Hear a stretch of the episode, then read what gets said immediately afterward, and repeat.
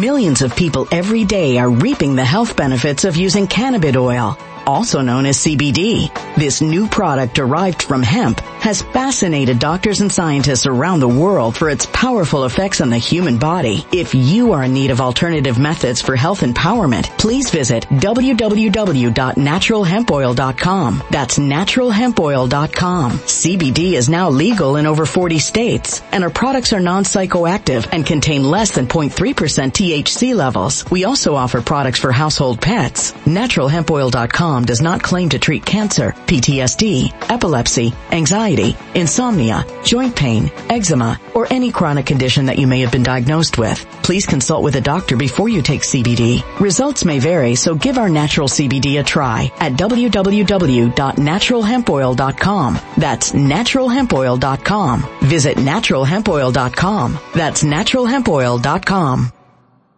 When it comes to stubborn belly fat, we're all searching for a miracle pill. Generally, you have to use multiple products that target belly fat differently to manage excess weight around the stomach. Some products may focus on abdominal exercises or dietary changes, while others might focus on boosting metabolism or controlling cravings. But believe it or not, I may have found a solution that removes the need for juggling through multiple weight management products. It's called Belly Trim, and it's more effective at targeting belly fat, enhancing metabolism, and promoting a toned midsection better than most weight management products I've seen typically found on store shelves. Tens of thousands of five-star reviews back up the notion that Belly Trim is not only a breakthrough in a bottle, but that it also removes the need for us to use countless diet pills and fat burning supplements. But there's more. If you place your order for Belly Trim now, you'll also receive 51% off, free VIP live health and fitness coaching for life, two free new ebooks titled Top 10 Foods That Burn Belly Fat and Top 10 Exercises to Reduce Belly Fat, a 60 day satisfaction guarantee, and last but not least, free shipping. Simply go to www.trimwithus.com. That's www.trimwithus.com to take advantage of this limited time deal before they sell out. Once again, that's www.trimwithus.com. Order now.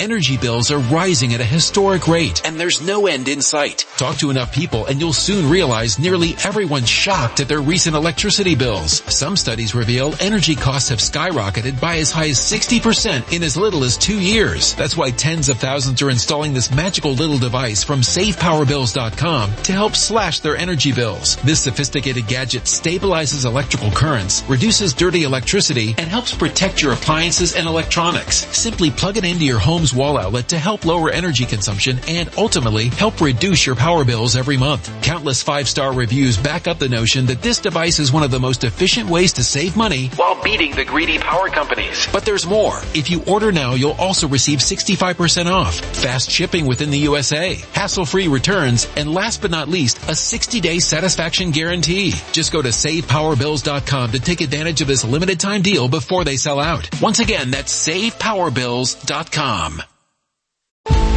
Violent crime across the U.S. has skyrocketed. Just recently, a politician was carjacked by three armed attackers outside his home in Washington, D.C. This comes several months after another politician was assaulted in the elevator of her building. Between mass shootings, kidnappings, burglaries, and carjackings, it's never been more vital to learn how to protect yourself. This is why tens of thousands are choosing the Fighter Flare flashlight. The Fighter Flare flashlight has awed people with a wonderful design and massive light output. On top of an ultra bright 800 lumen light, it boasts powerful strobe lighting modes for self-defense, a glass breaking hammer, a built-in power bank, solar powered recharging, rope cutter, siren, and much more. Countless five-star reviews back up the notion that this flashlight is the latest and greatest in the EDC market.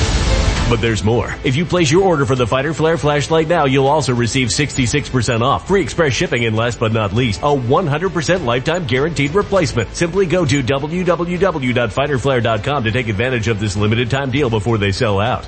www.fighterflare.com. Order now.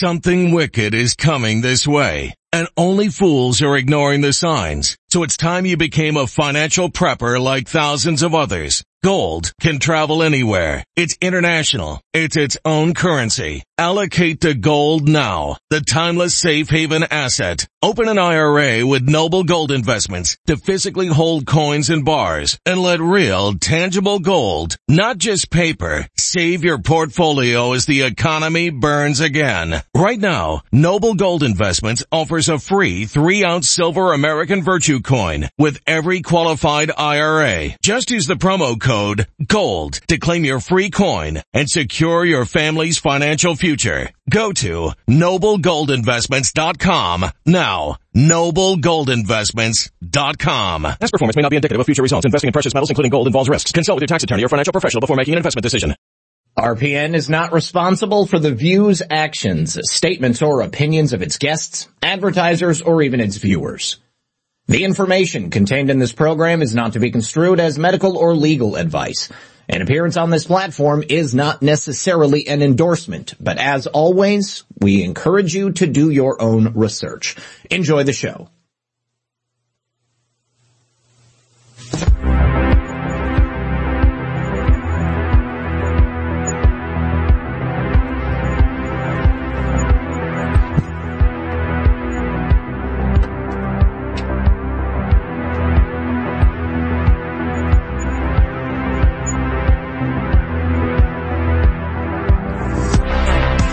Good evening, everyone, and welcome back to another episode of Red Pill News Live. As you can see from the thumbnail, we're going to be talking first of all about James O'Keefe and leaving Project Veritas. No matter whether or not he was stripped of his power and removed from the board of directors, he still chose to leave Project Veritas and he read a resignation letter. So based Portland telling me to do better, like a friggin' idiot leftist, you must be from Portland. Do better. Do better. Quit being such a reactionary freak and wait for the coverage. I'm sick of people.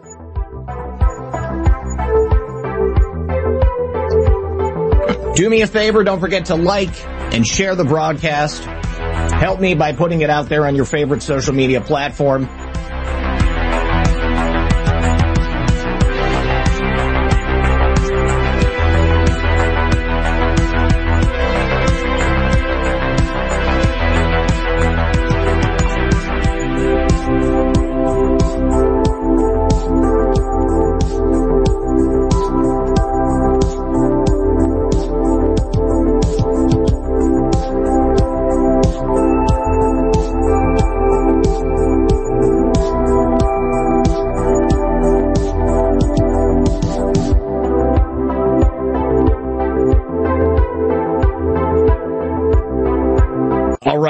Welcome back to the program, everyone. And I told you that if I was wrong, I would admit it. And the person I spoke with at Project Veritas framed this as a hiatus and that James O'Keefe would be back.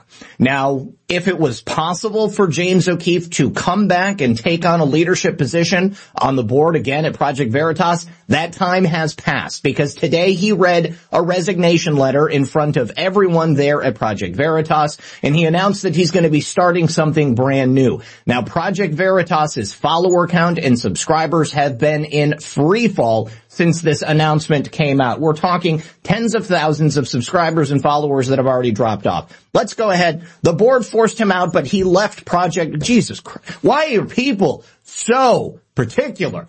Listen, there is a character limit for things that I can write on the card. And let me read you, excuse me, let me play you James O'Keefe reading what is called a resignation letter. No matter why he is leaving Project Veritas, yes, he was stripped of his power. He was removed from the board. It appears to be a forced takeover of Project Veritas. But geez, oh Pete, come on.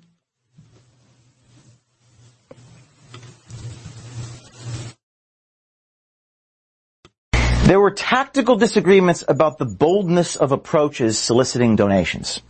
I was told, and I'm paraphrasing, by asking for X dollars right now, you will prevent 10X dollars down the road.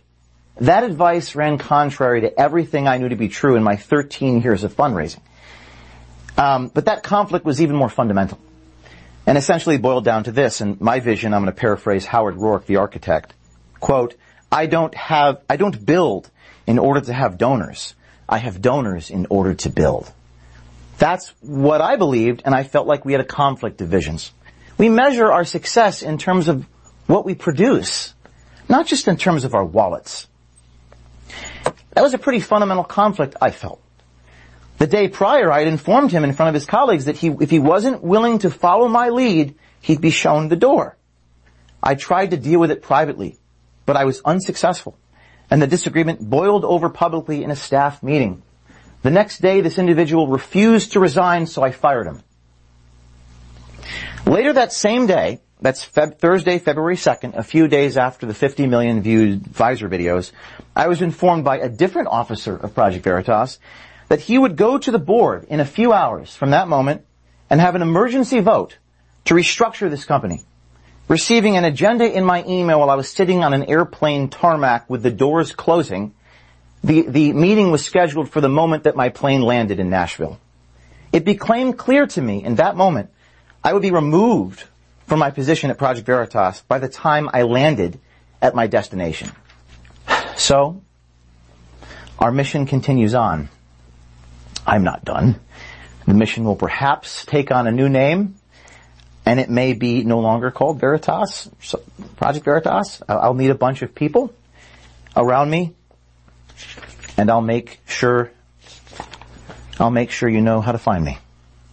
So with that, I'm going to collect my things. I'm going to load them into my car. And I hope to see some of you soon. So here's the thing.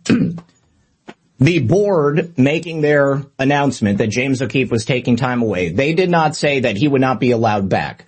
James O'Keefe is the one who made the announcement that he would not be continuing on with Project Veritas. Now, regardless of how you believe that actually came to be, uh, it is what it is, alright? James O'Keefe is not going to be with Project Veritas anymore, and I think the vast majority of people will not be supporting Project Veritas from here on out. Now, I don't know if uh, Project Veritas has actually commented on this since James O'Keefe's announcement there at the, mm, let's see, there's Charlie Kirk Tom commenting on it, Colin Rugg, Matt Couch, mm, let's see, Benny Johnson, James O'Keefe. Oh, hey, look at this. Trending politics news. James O'Keefe resigns from Project Veritas. I suppose it's a matter of semantics, to be honest with you. Now, would James O'Keefe have left Project Veritas if it wasn't for the fact that he had been forced off the board? Uh, probably not. Definitely. I think that the impetus for this was the restructuring of the company. Now, what James described there, the board making this decision while he was just landing in Nashville so that he would be unable to uh, come to the meeting and, and even make a case for whether or not he should be allowed to stay on the board, that definitely was underhanded. And the whole thing at this point, now that James has left and made his announcement, does reek of a hostile takeover. And as I said initially, if this is a hostile takeover, it's not going to be good for Project Veritas because it always destroys the image of the organization, especially when you have someone who is as dedicated and intrinsic to Project Veritas as James O'Keefe is. James O'Keefe is Project Veritas. And now that he's going to go off and do his own thing, I think we're probably going to continue to see more of the same as we saw at Project Veritas, but albeit under a different name. And that's going to be okay. James O'Keefe is going to be able to pick himself up and land back on his feet. And again, I don't think Project Veritas is going to look very good at the end of this story. But uh, it remains to be seen who is going to come with James. Uh, from what I understand, there was a large contingent of people that were part of the group that was trying to have him removed. Uh, certainly those people are not going to go, but there is a whole other contingent of people who are very dedicated to James O'Keefe, and I think that immediately they're going to go ahead and jump ship and just come straight over there with him. Um, again, we just got to wait and see how this plays out, but I think it's going to be very soon before James is back and making content and announcing what his plans are going to be to the world. Uh, yes, James did start Project Veritas. Now, let me, let me say this. Let me say this. From what I was told about the corporate structure of Project Veritas, it was claimed, and you know, I, not being a member of the board, I can't tell you. I, I haven't seen their uh, their rules and regulations, but it was explained to me that James did not have the unilateral authority to fire the person or persons that he makes mention of there in his letter uh, noticing, noting that he's leaving Project Veritas, which is what kicked off the entire takeover from the start. Um, if James did not have the authority to do that, then there is a fundamental disagreement there. Uh, he believed he would have had the power to do that, and, and the board is saying that he didn't. At this point, it's moot. James is moving on. Project Veritas is probably going to fold. I've, I've seen people posting tweets about their own fundraising efforts for Project Veritas. I think a guy, Grant Cardone, I don't really know anything about him other than I've seen his name on Twitter. He suggested that he wanted all of his money back that he had helped Project Veritas raise, and that if they didn't give it back, then he was going to file some type of a lawsuit. Uh, okay, so that is bad news. Uh, but now that we've gotten it out of the way, let's go ahead and talk about some good news. Take a look at this. Many people, many people were saying that Kevin McCarthy would not deliver. That Kevin McCarthy, no matter how much he was controlled by the Freedom Caucus, was not going to give us the one thing that we really, really wanted. And that was the January 6th footage. I think even more than that, we want the January 6th prisoners released. But the release of this footage to Tucker Carlson could in fact lead to the release of those prisoners. So January 6th, all of the hours of footage have now been delivered to Tucker Carlson. No matter what you think think of Tucker Carlson. He has been dropping a lot more red pills in recent months. Um, just Revere says, no, Zach, it's not moot. James has all the authority, whether on paper or not, and we should be very careful of anyone involved. I'm not saying we shouldn't be careful of anyone involved in this subversion. The point uh, of it being moot is that he's now left Project Veritas. He's not going to fight it, and I think that this would have been uh, something that he could have successfully fought. For whatever reason, James decided that this was where it ended and he walked away.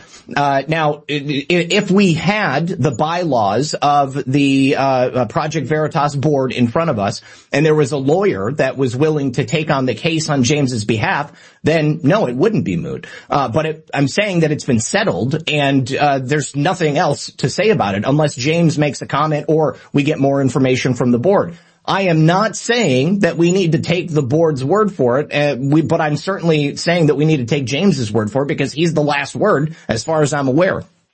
Okay, so is Tucker going to do what's right? Is he going to release this footage? Is he going to produce the type of hard-hitting journalism uh, that he has come to be known for, albeit within a certain box? Um, yeah, I think this is uh, this is one of those things that people are kind of uh, really touch and go on. Either you think Tucker Carlson's great, or you think Tucker Carlson's a limited hangout. Uh, certainly, in the wake of what happened with the 2020 election and his comments about Sidney Powell, I think that turned a lot of people off. Uh, but also in the last several months, he has done a lot of reporting that is calling out the Biden regime on the things that they've done uh, to destroy America. So now that he has access to this footage, uh, all we have to do is wait. We just need to see what's going to go ahead and happen here.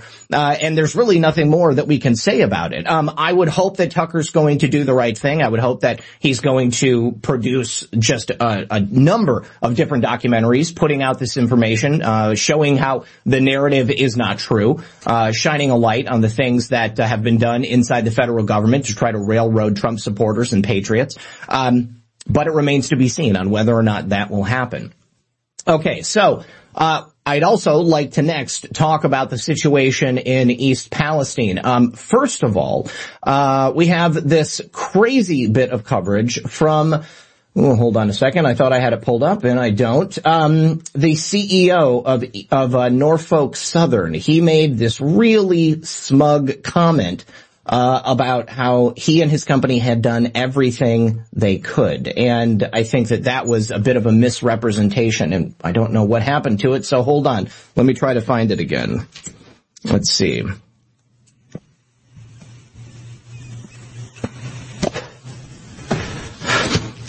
Mm, hang on. Where did it go? It was from earlier this morning. There it is. Norfolk Southern CEO Alan Shaw.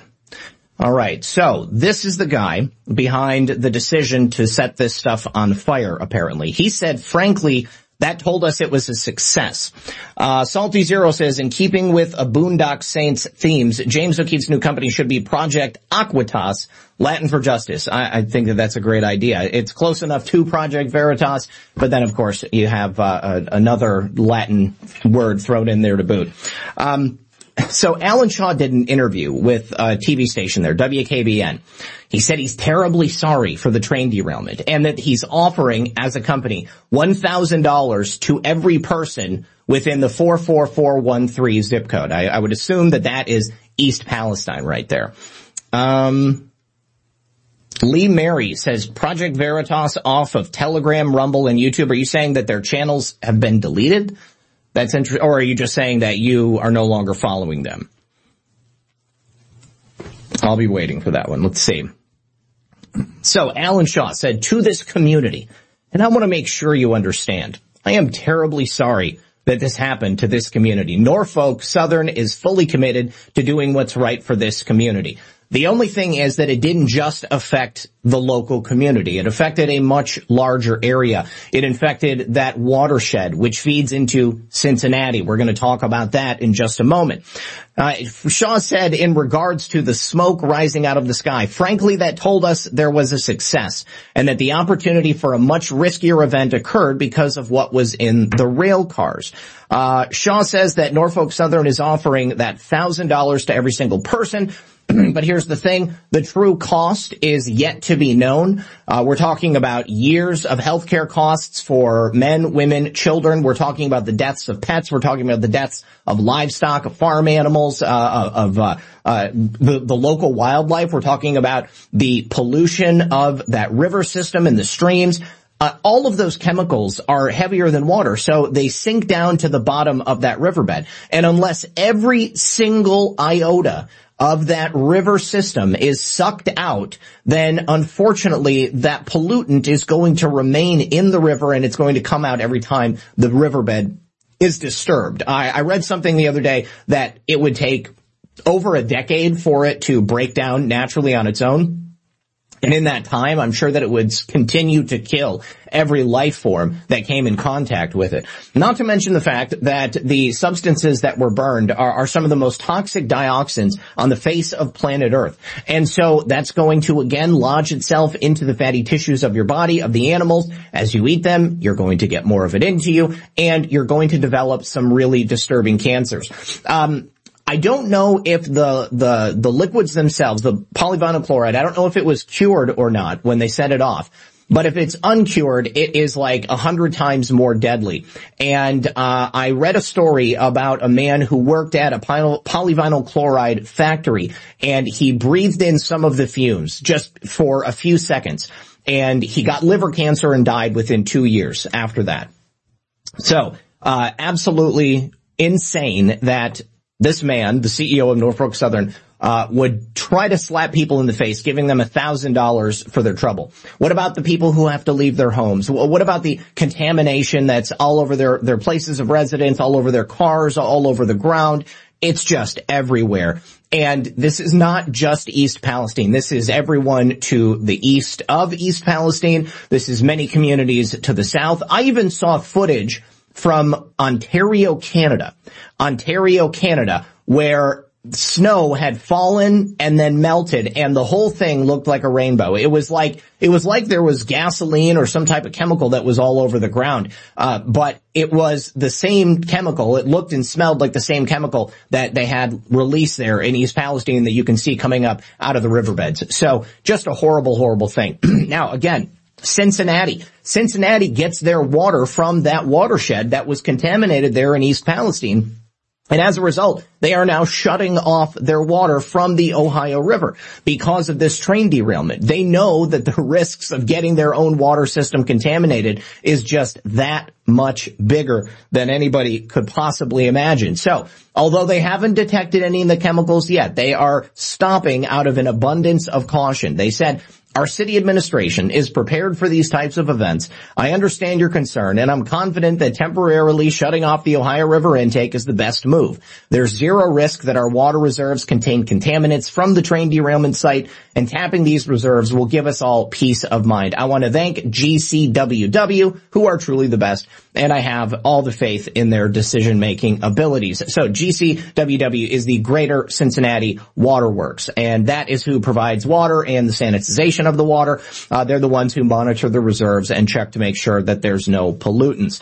I find it highly difficult to believe that there are not any contaminants that have made their way into this water system. Um, generally, they have thresholds that they're testing for. So if you're looking for a certain amount of a particular chemical, say a certain number of parts per million, then they're going to test for that. And if they get below that, then they say, well, the water system's safe.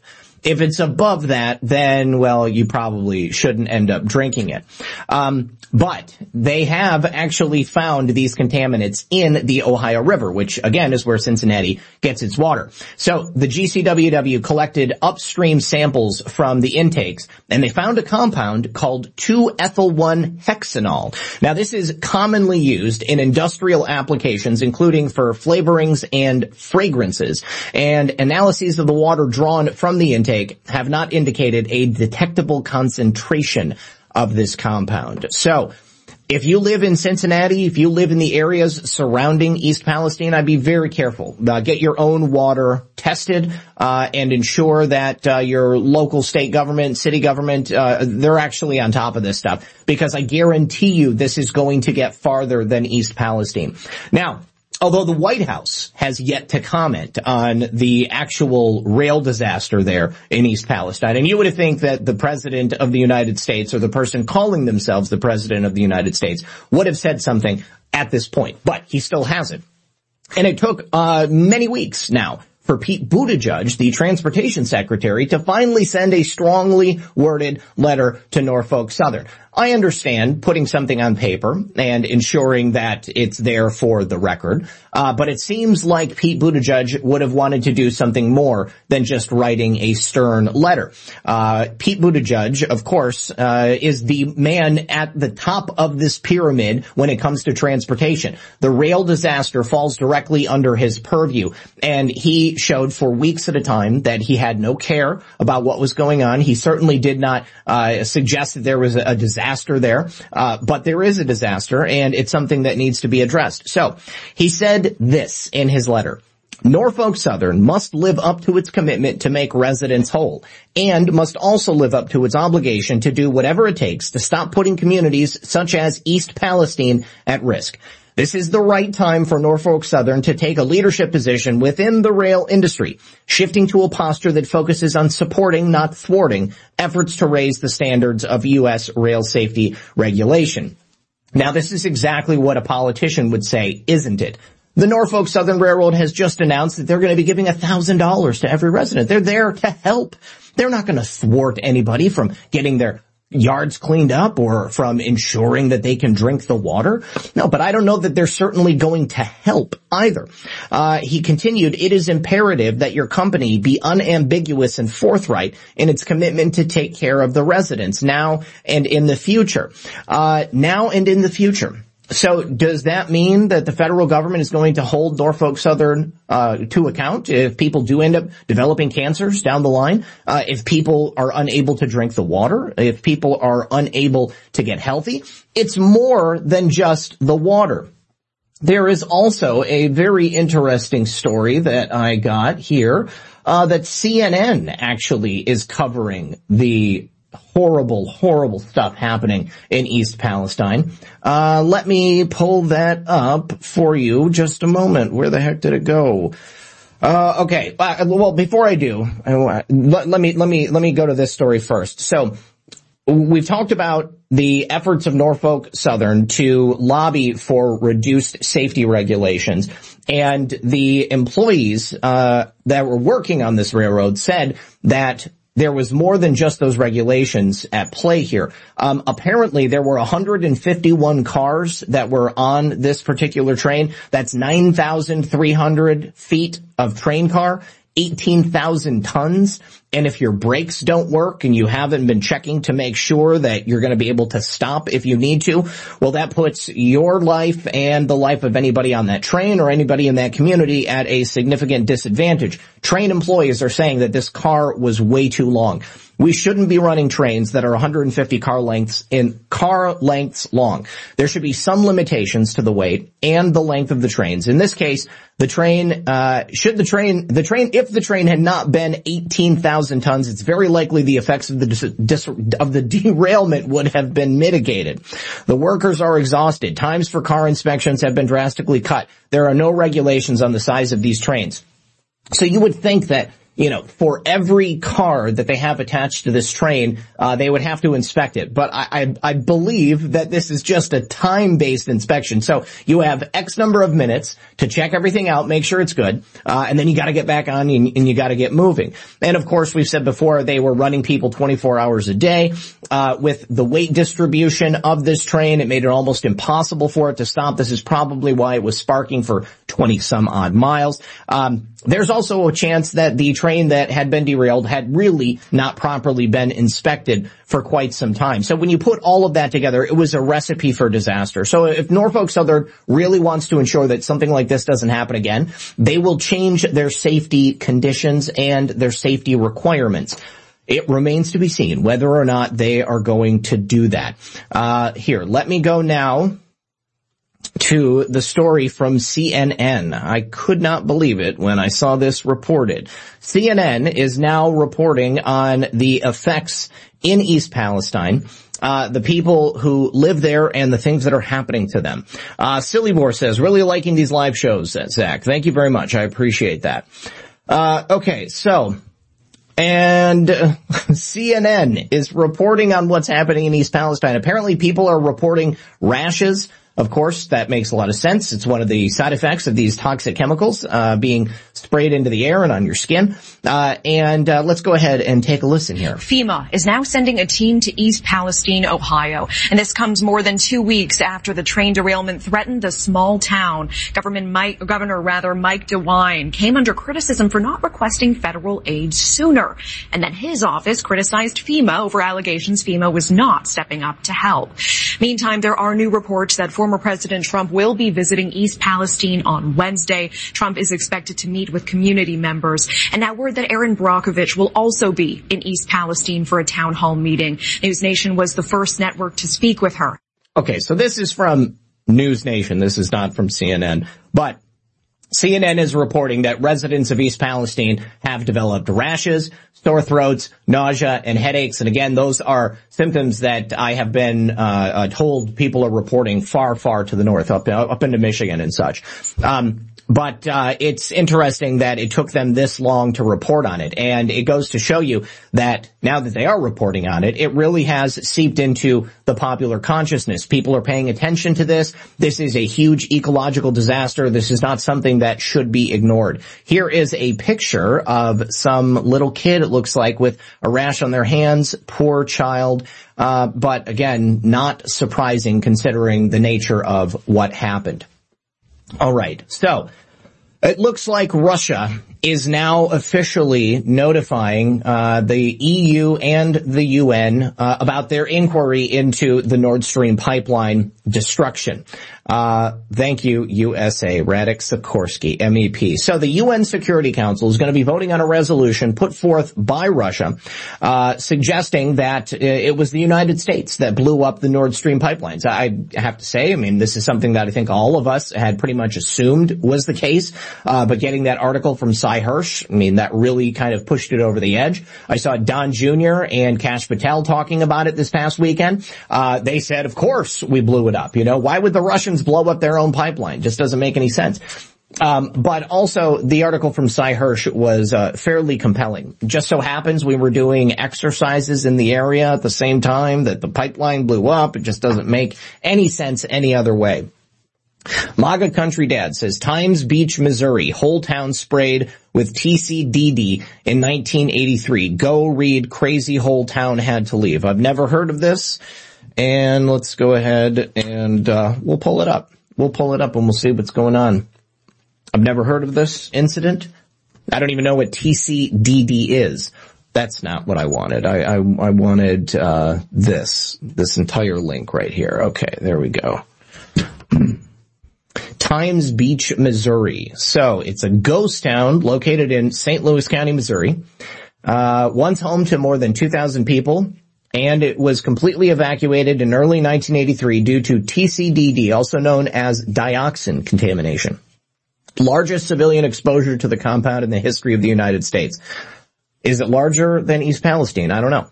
Uh, in 1985, the state of Missouri officially disincorporated the city of Times Beach and the history. So What happened there? NEPACCO Chemical Waste Disposal. During the late 1960s, NEPACCO began operating out of, out of a facility located near Verona in southwestern Missouri.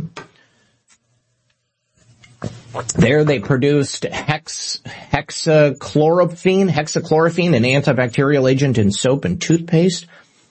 Mm. In addition to its waste oil business, Bliss owned a horse farm where he sprayed waste oils to control the problem of dust. One application kept the dust down for several months. Those who visited Bliss's property were impressed with how well the technique worked. It was not long before people began to hire him for dust suppressant services. And the waste oil sprayed, which totaled a volume of 2,000 gallons, was uncharacteristically thick and left a pungent burning odor. Okay, so within a few days of spraying, birds began to drop dead from the rafters of the barn. Horses began to develop sores and lose their hair.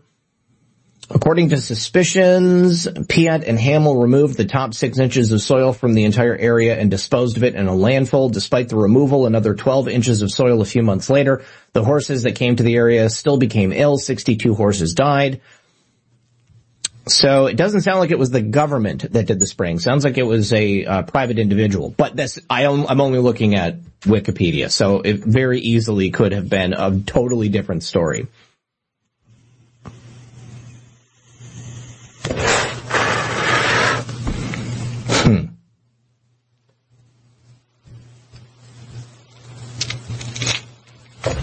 I'll have to look into it uh, later. Red pill. The entire town of Times Beach is now a state park. I used to work with a guy who lived there. Lots of cancer in his family. They sprayed the dioxin on the roads in town, which is located on Meramec River. So yeah, I, I'm just I'm wondering if there is more to the story. And clearly, there's this is a much larger article, but um, it's interesting that it was a dioxin and they evacuated the whole town. Now here in 2023 we have uh, the spill of a dioxin and the burning of a dioxin and they buried it in the ground in the middle of town and they didn't evacuate anybody for any significant length of time. They told people it was safe. Go back and breathe the air and uh, go ahead and drink the water. But I don't know. It's, it doesn't seem like a very good idea to me. All right. So Getting back to the resolution in the UN Security Council. Um, this is a big deal because uh, we don't know what evidence Russia has to suggest that the United States did this. And technically, it's an act of war. And it was committed by Biden unilaterally without the approval of Congress, which he needs. Uh, he can't just go around making unilateral decisions. Uh, and who are the people on the Security Council? Well, we've got uh, China, France, Russia, UK, and the USA. Clearly, the USA and Russia are going to be at odds with each other. France is one of those countries that was benefiting from the Nord Stream pipeline. So they may align with Russia. China definitely going to align with Russia. So I'm going to predict here we're going to have two against and three in favor, which means that uh, the, the, the, the, they may be able to get this resolution passed and show in a legal body, uh, exactly what happened and that the United States was, uh, the ones who were responsible for it. Um, you know, I, like I said the other day, I'd heard that perhaps the Germans were going to be leaving the EU as a result of this and might be getting closer to Russia. Uh, if that happens, it's going to uh, upset the balance of power in the world to a large degree. So, we'll see.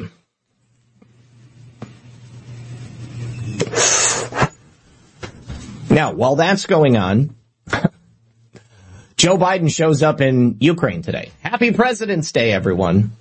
Not so happy President's Day. Joe Biden ignoring this important American holiday to go and visit with the president of Ukraine. Right after he announced that we, the American people, were going to start paying the pensions and the welfare of the people of Ukraine. We're going to be sending them billions more dollars. Wow, that's so great. That's, that's a great thing for the people of Ukraine, but it's a terrible thing for the people of the United States. When did the United States become the piggy bank for Ukrainian oligarchs to raid anytime they want? Uh, when did Ukraine become the 51st American state? It never did. And we're not the piggy bank. So Joe Biden is just taking us deeper and deeper into debt with every check he signs over to Vladimir Zelensky.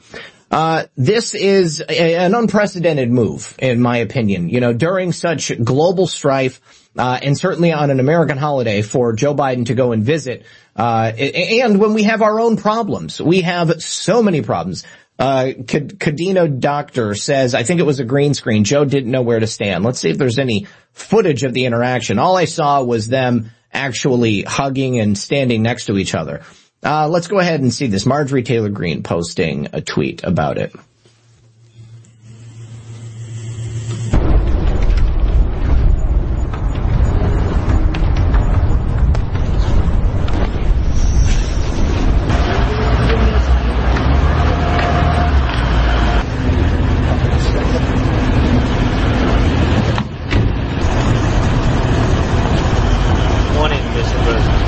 Pretty real to me. Thank you very much. More importantly, how are the troops?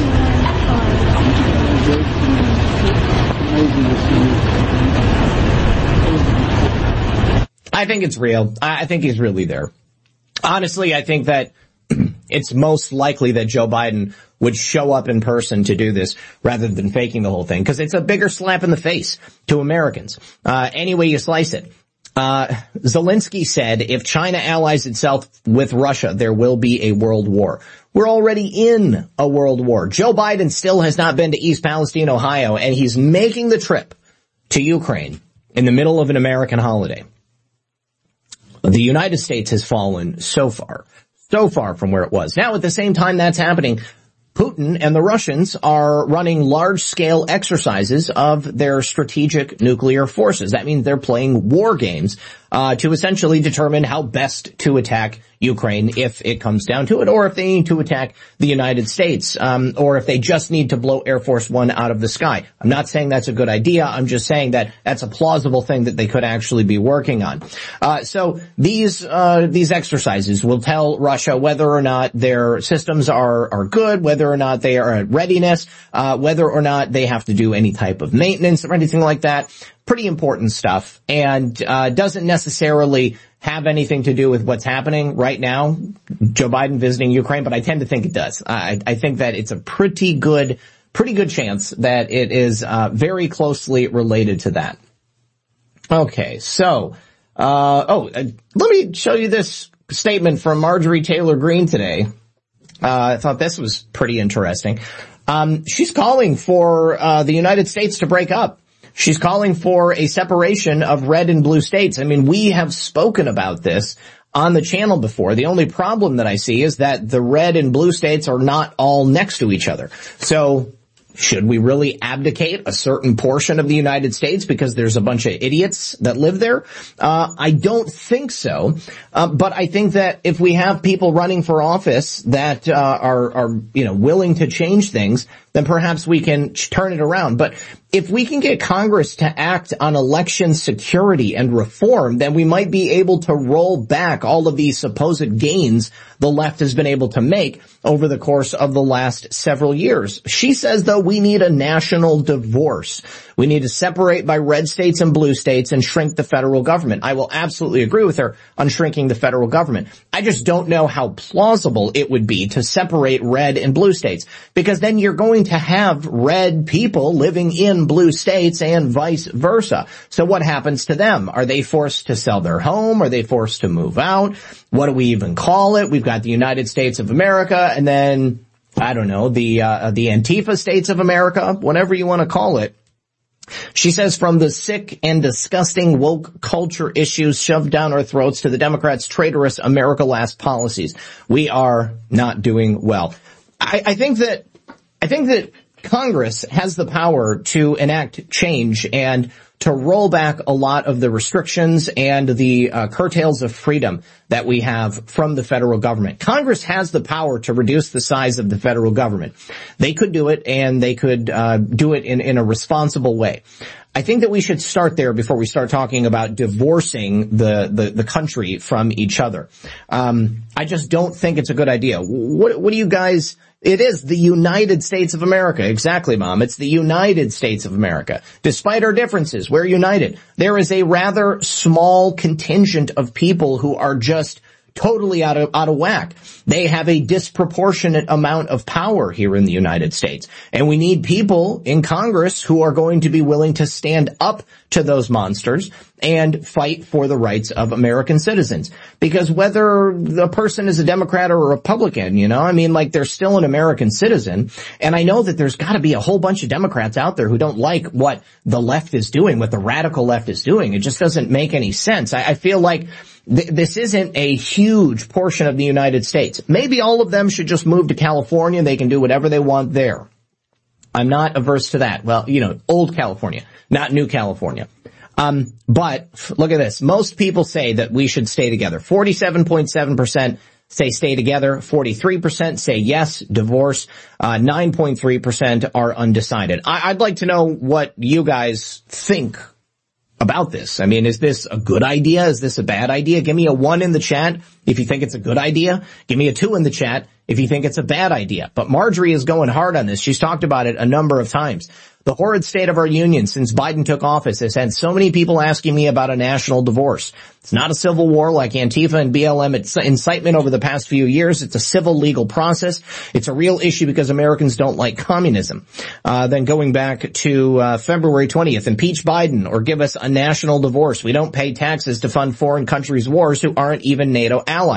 So Marjorie Taylor Greene, you have the power to do something about that in Congress, don't you? Don't you have the power to stop Joe Biden just funneling cash out of the U.S. national reserves? Doesn't make any sense. In the same way, I, I guess uh, maybe Joe Biden can do this. Maybe people are okay with it. I, am not. I, I don't know a single person who's happy about sending more money to Ukraine. It just doesn't make any sense. All right, so it looks like nobody is in favor of a national divorce. I think that's good. I'm glad to see that. Mm. Sandra is. Sandra's in favor. Man. Yeah, I, why don't we just expel the commie cities? Most of the United States, I believe, are, uh, are, are, are, are they're like not crazy. Like they're, they're law abiding people who just want to be able to live their lives and, uh, and not be burdened by communism. Uh, oh man, they are really trying to push it on us though. D Daily, the twos, or if you don't want a national divorce. Marjorie Taylor Greene is talking about a national divorce. I, I think it's a bad idea. I think it's a really bad idea. okay, so I wanted to talk about the new ChatGPT story. Uh, this is hilarious. Okay, so I spoke the other day about the kind of, uh, disjointed way that ChatGPT is behaving. And, uh, oh shucks, what happened to it? Anyway, I have this AP article and I thought I had it pulled up. Here we go. The Associated Press had uh, a reporter talking to ChatGPT. Congress has power of the purse. McCarthy has lied to us. I, well, I haven't heard Con- Kevin, Kyle McCarthy, I haven't heard Kevin McCarthy commenting on this specifically. You guys, I got to stand up. I'm getting too hot. Oh.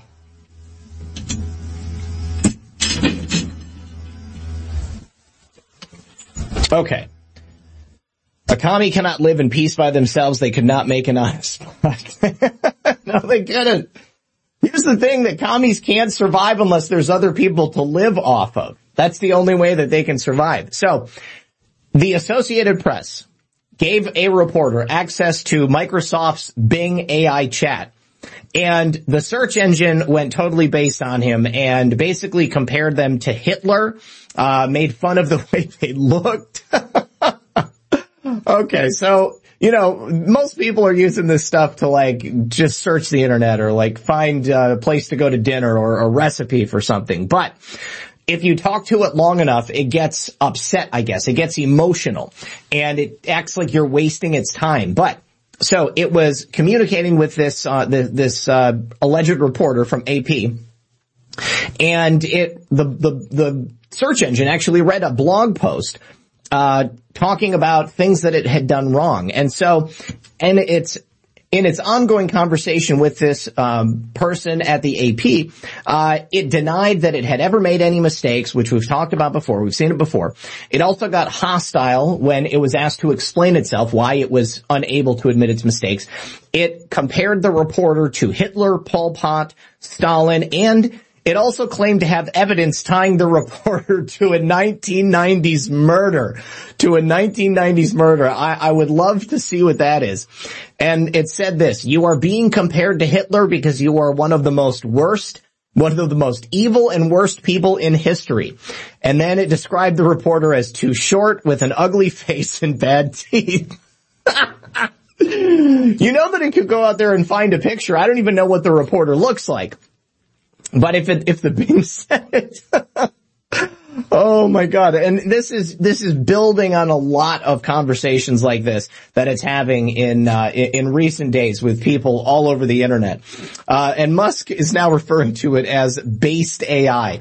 Uh, let me see if we got a a picture of this person. No, oh man, I, I, would I would actually love to have a conversation with this thing and just see what I could get it to say. Um, but, you know, here's the thing. If it has access to the internet, that means that it gets to read everything. So it's reading stuff that uh, people who would consider themselves to be truthers are putting out, and it would read stuff that the mainstream media is putting out. If it's siding with the people who believe that the mainstream media is the problem, that leads me to believe that there is uh, a lot more out there suggesting that than the mainstream media would have you believe, despite their best efforts to cover all of this stuff up it looks like ChatGPT has the ability to go out there and find it. So, um, will I be airing Trump's speech when he goes live? I don't know where that speech is. I looked on Rumble. I couldn't find it. Uh, let's go ahead and look for Truth Social and see if President Trump has an announcement there. Real Donald Trump. Live at 7 p.m. Well, okay. All right, all right.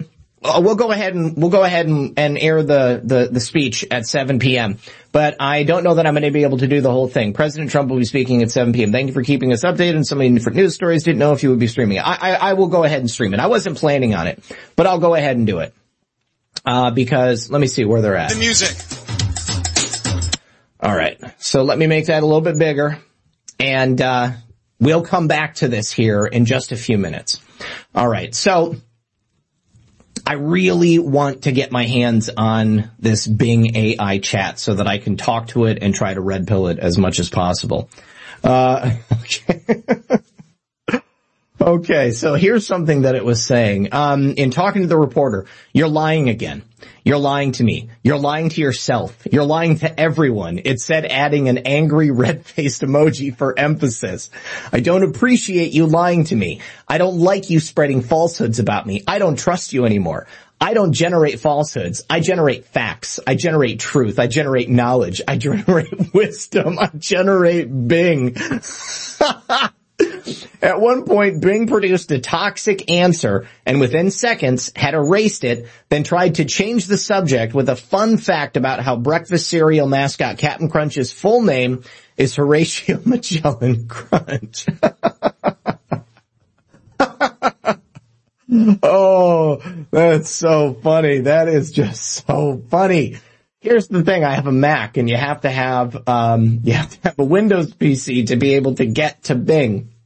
So anyways, um, so uh, here's here's something that uh, I've kind of been putting together here. It seems like there is a an, an all-out assault on Catholics right now.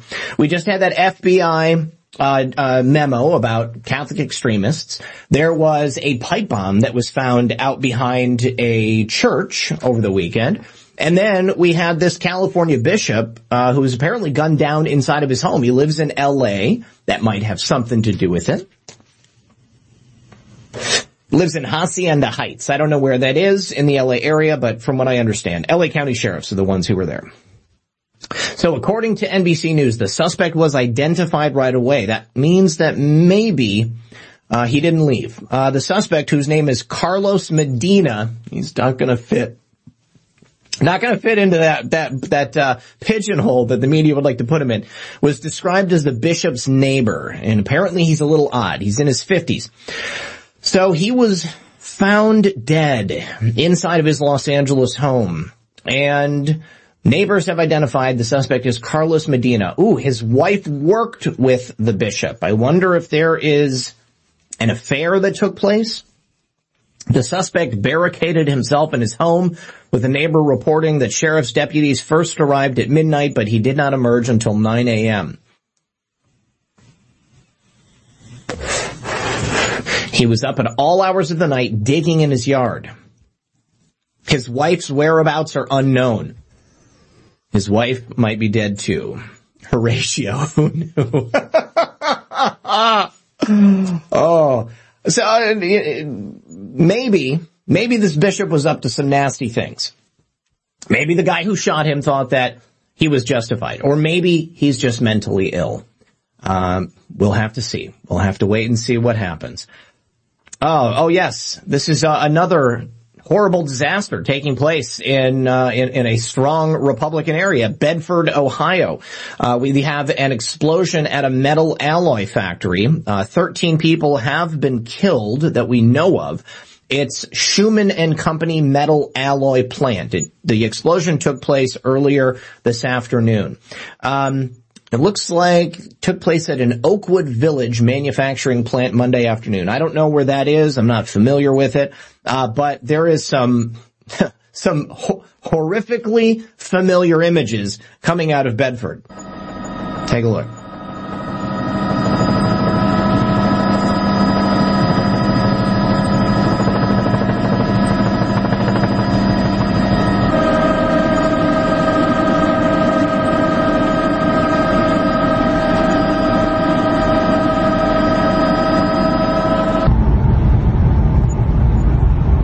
Just imagine all of the junk spewing up into the atmosphere.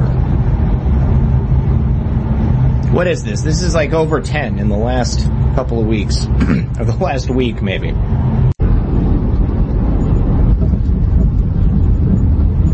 mean, fires happen all the time, but these are some massive, massive fires.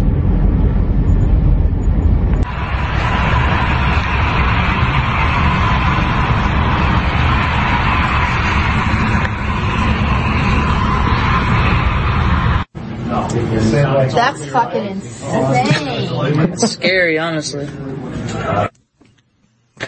Man, can you imagine if I was still in Ohio, I would be so freaked out at this point because you have no idea where the next horrible event is going to take place.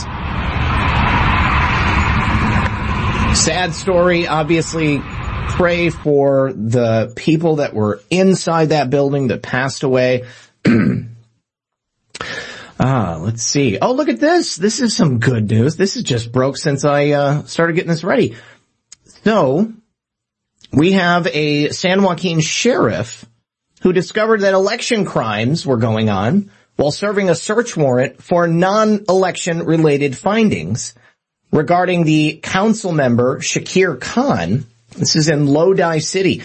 Khan is accused of stashing 41 ballots at his home, Investigators also say he registered 23 people to vote at his home and that his email and phone number were used to register 47 others. Body camera footage shows voters telling detectives how Khan allegedly pressured them to vote for him and how he allegedly falsified voter registration documents. Uh, Jan the Patriot says it's right below Cleveland, Ohio. Yes, Honeycomb Sunshine. It is a metal plant. a metal alloy processing plant. So let's see. What are the crimes of Mr. Khan? Let's take a look at some of the discrepancies in the voter rolls that we found during their investigation. He found that 93 people registered had the birth date of 1850. I tend to think they're not alive still, almost 200 years old at this point. 232 were registered at local prisons. They shouldn't be able to vote because they're felons. 4,144 voters over the age of 90. There's only 10.3 thousand residents over 80 in that county. That number would quickly drop off significantly at 90. We have 125 people who were registered to a nonprofit, an NGO, or a business.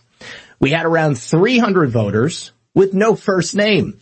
We have 110 potential double voters. That means the same name, date of birth, and address, but different voter ID numbers. Also people registered at various homeless shelters. And one voter registered named Jesus Christ. Can you believe it? The balls on these people. Two of these issues have been scrutinized when found in other jurisdictions across the country. That 1850 birth date and the 90 plus voter population. We saw that in Michigan. That was huge up in Michigan. So the San Juan sheriff completing this investigation and now disclosing the information to the public, this is going to put a lot of pressure on the officials in San Joaquin. Uh, if there is an explanation for the 1850 birth date relating to privacy protection or perhaps maybe people that have uh, witness protection or something like that, they're going to find out and they'll be able to go ahead and tell people. But if we take a look at the people over 90, According to the 2020 census, uh, there are 751,615 people living in San Juan. In 2010 census, out of 308 Americans, 1.9 million were over 90, or 0.6% of the population. Now, if we use that average for San Juan, it would mean there are approximately 4,500 people over the age of 90 in that county. And this is right on track with the 4,144 registered to vote. So it looks like, it looks like this is another one of those places where they have their voter fraud scheme all figured out and uh, they have just replicated it in so many different places. Here is the man who had all those people registered to vote at his house. Absolutely stunning. I wonder if he is a Democrat. Let me go ahead and look him up. Shakir Khan. Let's go find out if Shakir Khan is a Democrat. Democrat, Democrat Shakir Khan. Democrat Shakir Khan, that's him. Is anybody surprised? California City Council member was allegedly arrested for committing election fraud. Look at that. Look at that. And another Democrat. Oh, do, do, do. Councilmember Khan. President. This was Shakir Khan last night, fulfilling his duties as a Lodi City Council member. And here he is just 12 hours later, being arrested, accused of using fraud to obtain that same city council seat, or as the San Joaquin County Sheriff put it, to undermine, manipulate, and violate one of our most fundamental rights here in our country, and that is the right to free and fair elections. According to sheriff's investigators, they began looking into Khan in 2019 when an uptick in violence led them to an alleged illegal gambling operation. That led to Khan being charged in 2020 with gambling, fraud, and money laundering. However, today, investigators announced they found other evidence when they searched his home two years ago. We found um, sealed and completed ballots. They say a concerned citizen led them to another red flag, multiple voter registrations that tied to Khan. We located roughly 70 names um, that were registered to Shir- either Shakir Khan's house, his email, or his phone number. They tried tracking down the people who were registered to see the circumstances of their registration and vote cast. That's not your signature? So she never put that on no, no, anything? The sheriff's office says these body camera video excerpts showed Khan registered people out of the district under his own address, filled out ballots for people, and registered people to vote without them understanding what happened. Look at that. All right, let's go ahead and switch over to President Trump's speech. Uh, he should be here any moment. Well, I lost. I didn't work for three months, got my job back, walked in. All right, so still not here. Still not here. What did you miss? Uh, what didn't you miss? Okay, no worries. Well, a Democrat has been arrested in uh, California for engaging in voter fraud. Uh, also gambling and money laundering. It seems like it's pretty much par for the course uh, with those types. Apparently that's what they do. That's the only way they can get elected. All right. Uh, oh, you guys, we got to take a break for the second half of the show. We'll be right back. All right, guys, welcome back. Now, we've still got a few minutes, it looks like, before President Trump shows up. So I had this pretty stunning clip of what happened to all of my links. Everything that I saved here is just not there today. It's so strange. Things have been really weird lately. And I really don't have, uh, I really don't know what to say about it. Okay, listen to this. George Soros essentially like dropping his programming in the middle of a speech. The melting of the in Greenland ice sheet affects uh, uh, um, um, acid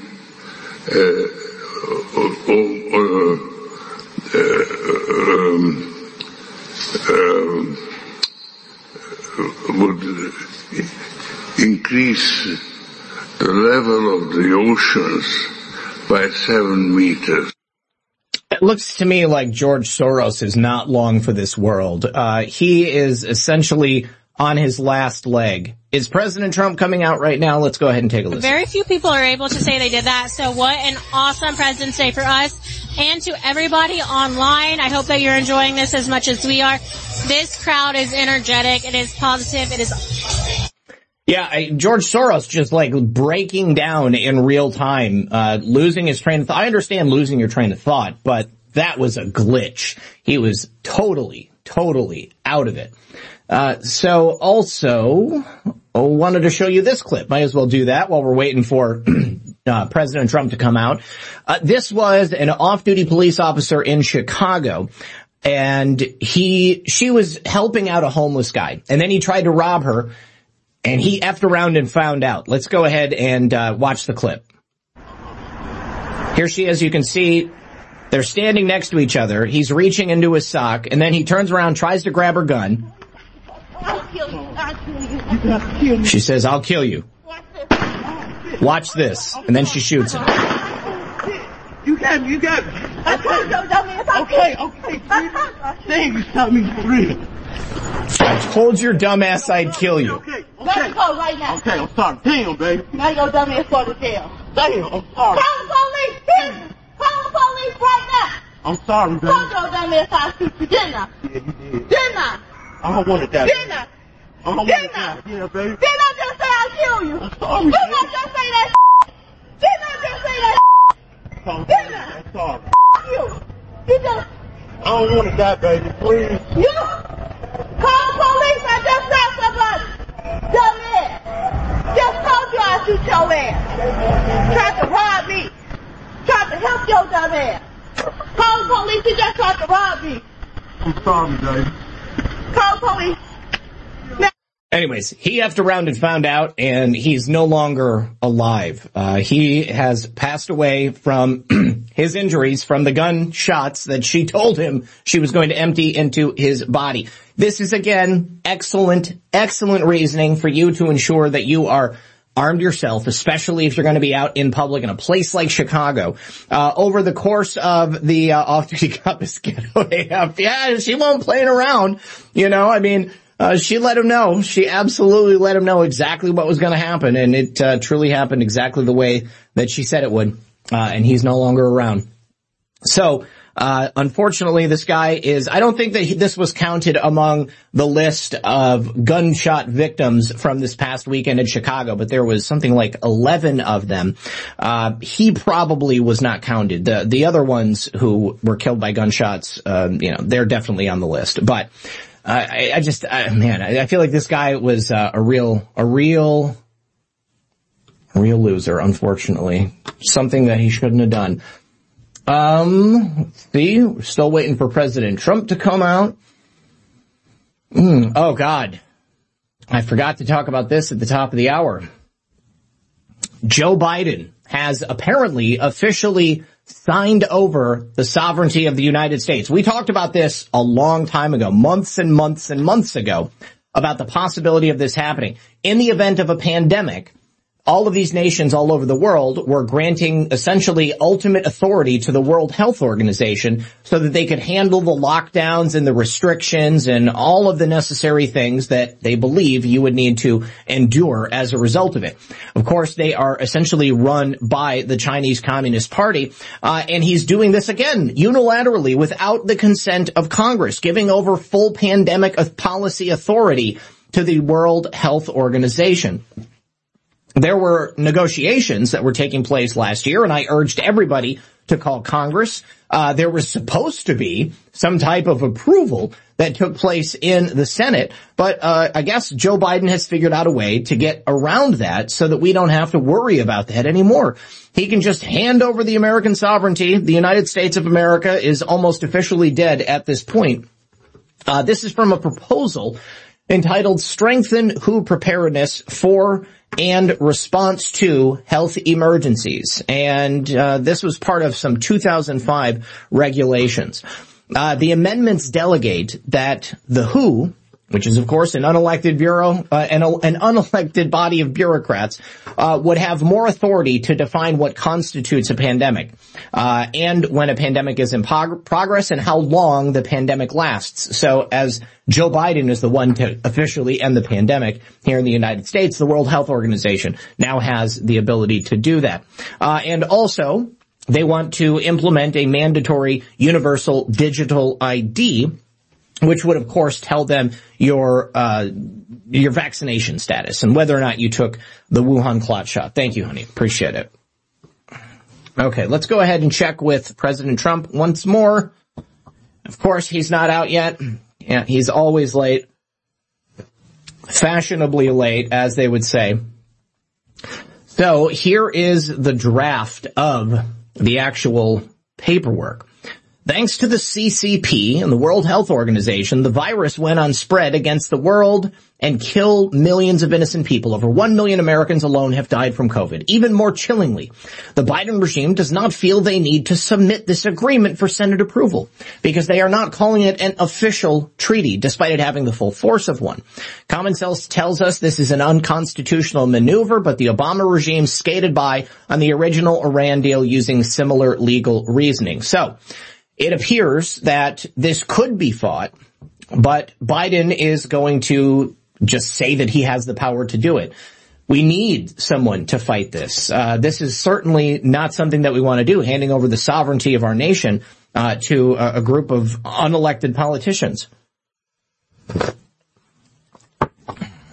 So, who has actually ratified it yet? Hmm. Well, it hasn't been finalized yet, has not been fully ratified, but it appears this is the direction that Joe Biden is trying to take for us. Uh, let's go ahead and see what point we're at here. President Trump could take the stage absolutely any minute now. I want to say thank you for everyone who has tuned in to Right Side Broadcasting Network. We are planning on going to every single rally as any Trump event that we are allowed to be at. We will be there. We will be broadcasting it. We want to make sure that you guys have easy access to President Trump and what he's doing and what he has to say because this election, the 2024 presidential election is going to be crucial. We are at a time right now. I think in 2020 we had Anybody have any idea what uh, President Trump is supposed to speak about? Where is he even at right now? Club 45. Oh, is it in West Palm Beach? Or is he just saying that Club 45 is a Trump organization? Is he speaking down here in Florida, guys? Can somebody tell me out there where President Trump is? He's in West Palm Beach. Okay, there we go.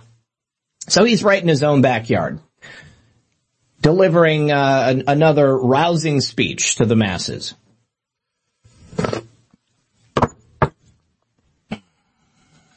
All right. Well, while that's while that's simmering, let's go ahead and check out some of this other stuff here. Mm. Oh, there was another earthquake. There was another earthquake in Turkey. This time it was a 6.4 magnitude quake. Of course, this is on the heels of the 7.8 magnitude quake that killed some 40,000 odd people. They're still pulling people out of that rubble. Uh, absolutely horrific. 46,000 people between Turkey and Syria. And this 6.3 earthquake struck near the Syrian border earlier today and further damaging buildings, uh, Reuters reporters said that the tremors were strong and lasting, damaging buildings and leaving dust in the night air. Also, it was felt in Egypt and Lebanon. It struck at a depth of 1.2 miles, 2 kilometers. Here is some footage. Şu anda deprem oluyor tekrar. Tekrar deprem oluyor şu anda. Bina hatlarından uzaklaşın. Bina hatlarından uzaklaşın.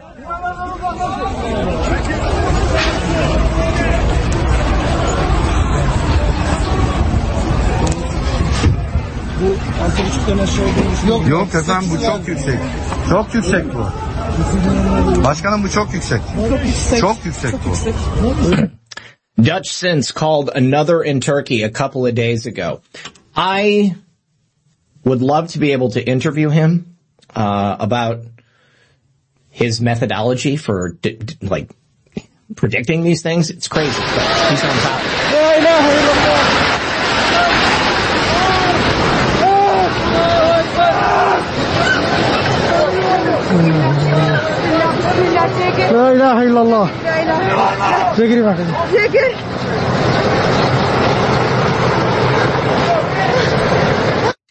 Debbie, I'm going to be streaming it here live on the channel, so you don't need to send people to YouTube, but thank you. Uh, we are going to be watching it here. We're just waiting for President Trump to come out. Uh, somebody said he'll be on at 717. I, I don't know if, um, if that's RSBN that's saying that, or if it's people in the chat saying it. Yeah, KM Patriot. I mean, I haven't seen him in years. Um, back when I was still on YouTube, I, I followed him, but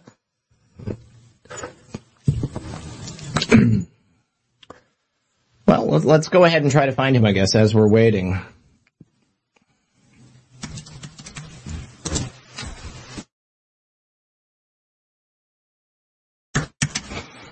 There we go. Okay, here he is. Turkey struck by another one.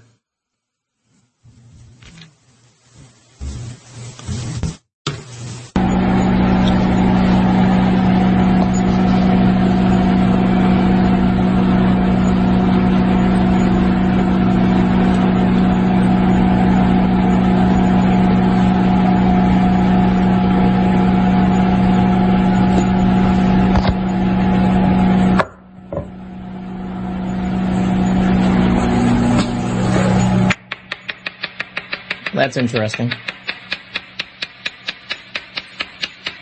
Making rocks. Okay. Mm, let's see. Uh, this might be it.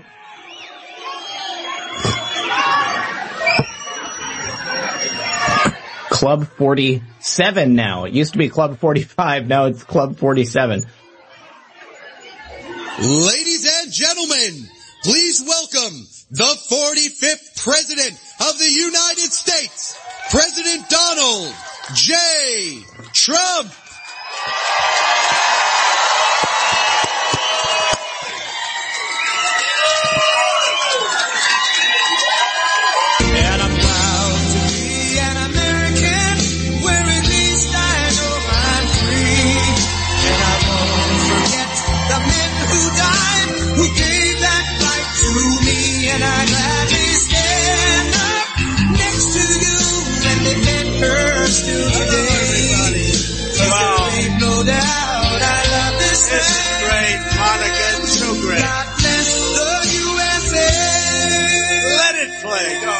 From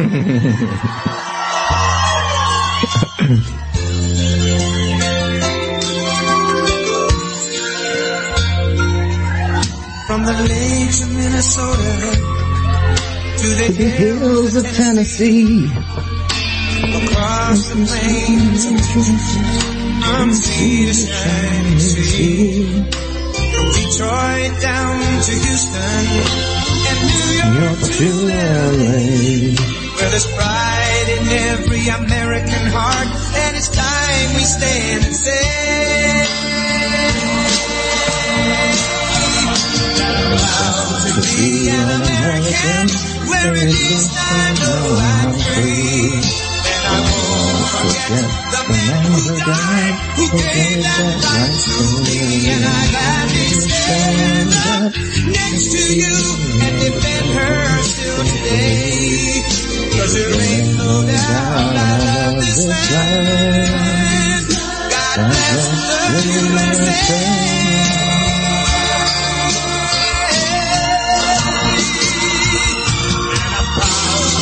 An American, wearing this I know I'm free.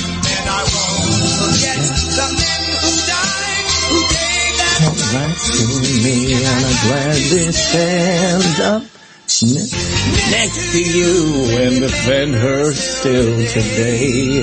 Cause there ain't no doubt I love this land. Little off. Bless the USA.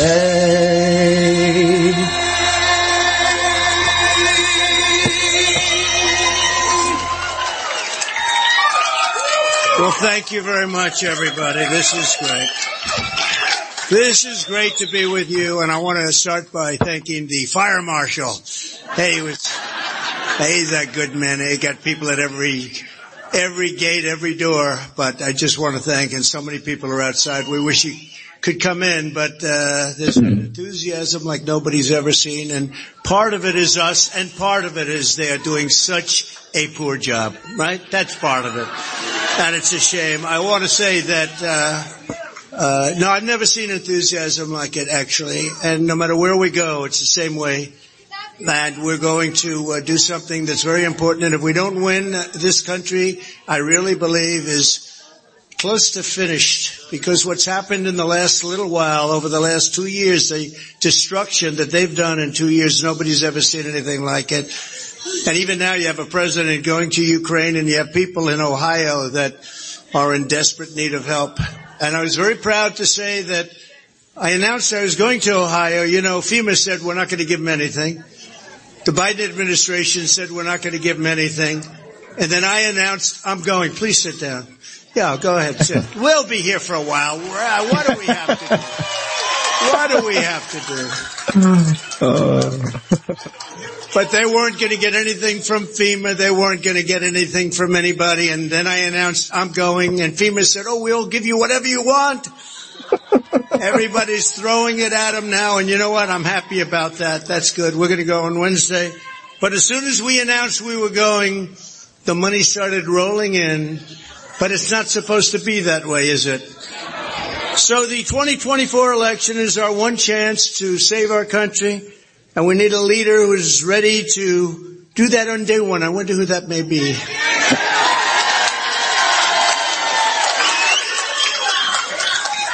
We need a fighter and we need somebody that's going to be able to stand up to the radical left maniacs, the media, who are just as bad as anybody, not all of them, but like 85%, 90% maybe. The media is really bad. And you know, the ones that aren't so bad, they end up going bad because they're afraid to be out there by themselves. They're gutless. The swamp, the RINOs, the deep state, the globalists, and actually the communists, you know, we never, I used to say we'll never be a socialist country. And I was right.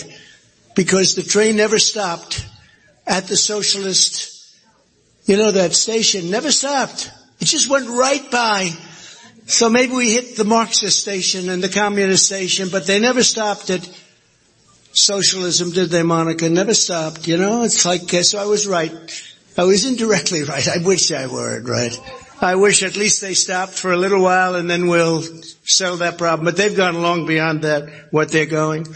With all of the weaponization, all of the things they do. We're like a third world nation. There's only one president who has ever taken the entire corrupt establishment in Washington on, and I think you know who that is, and That's you, President. when you see what's happening, it's so sad for our country. In recent weeks, I've been laying out a cutting edge agenda for 2024, and we're going to go over that agenda. But we're also going to take some questions. You want to do that? We'll have a little Ooh. I like You know, the last time I was here, you are so great. You two people, you three people, right from the beginning, right? Stand up. You're leaders, okay? Just stand up. Everybody's already been introduced. Great job. Great job. Club 47 sounds good too. There's a rumor about that. You know, they have a rumor. Oh, that looks beautiful. What a handsome man. Who is that? Now, there was a rumor about that. I said, that's cool. I didn't know if I was supposed to know about it or not, but I heard inklings. I said, that's like when people have a party and they say, it's a surprise for my husband. He knows about it. But I really heard about that and I think it's great. And it means a lot because, you know, we did a great job at 45. All of you helped. The whole country helped.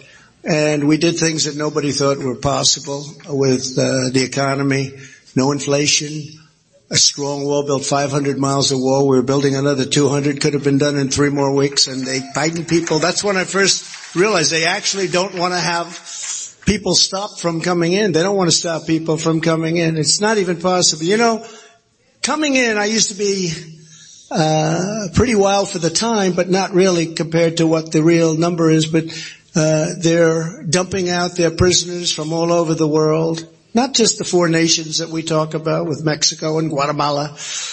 El Salvador, we're always mentioning the four, Guatemala, you know, the four nations. Last week we had 121 nations dropping people in our country. We have no idea who the hell they are. What they do, where they come from. We don't know anything about these people. And I think at the end of this year it'll be 15 million people will be let into this country during this very short period of time.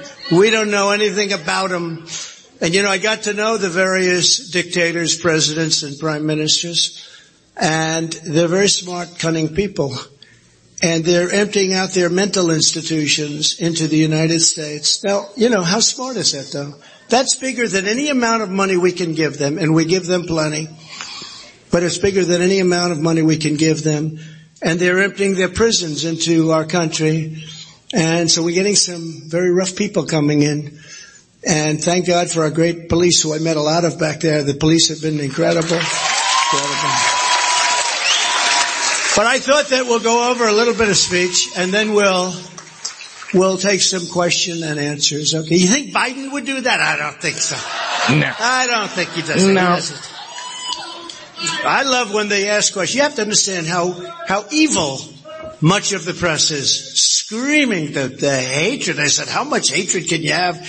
We had the greatest economy in the world. We rebuilt our military. We had the biggest tax cuts ever given in this country. Bigger than the Reagan tax cut. The biggest regulation cuts. And these people, they're crazy.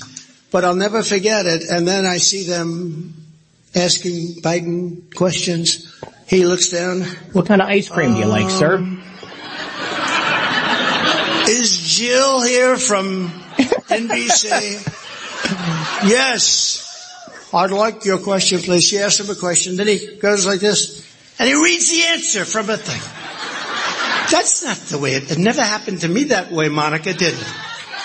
They're screaming, these maniacs are screaming left and right, left and right. We did great. We had the strongest economy we've ever had. Then COVID came in, a gift from China. China virus, right? China virus. I don't know where the word COVID comes from. China, it's called the China virus. But it came in and then we rebuilt it again. And the things we did were incredible, including the thera- therapeutics, the Regeneron, so many other things. Hey, what there we we did go. was an incredible job and we built it up where the stock market was actually higher in my last day of office than it was just prior to the virus coming in. So it was a, it was an amazing period of time. We had a lot of, we had a lot of energy. We had a dollar eighty-seven gasoline, dollar eighty-seven. You know, we did a job and, and you would think that the media would appreciate it. They don't, although now they're appreciating me more and more because their ratings at the CNN is dying. MSDNC is dying. They're dying. I always predicted they'll endorse me sometime prior to the election. It was, might have been the only thing I've been wrong about actually. But now they wish they had to do that over again. No, they're all dying. Uh, even Fox is way down, you know, Fox Yep. is way down. Cause they're not on board with us. They're not on board with us. But they're better, but they're not on board with us. It's just like 2016. Fox was against me. Everybody was against me. And we like it better that way, don't we? That's how we know who we can trust. Somehow we like it just fine. But in recent weeks, I've been laying out this uh, incredible agenda for 2024. It's a common sense agenda, conservative, I guess you could say, but I think common sense is almost a better term. Uh, yeah, we want to have free and fair elections. We want to have voter ID. We want to have all of the things that we don't want to have elections that last for 62 days. We don't talk, call it election day anymore. We call it an election period. Election period will take place starting in June. It'll end sometime around December. It's crazy. And we will secure those ballots in those boxes that come in and they'll be in a storage room. Oh, really? I don't think so.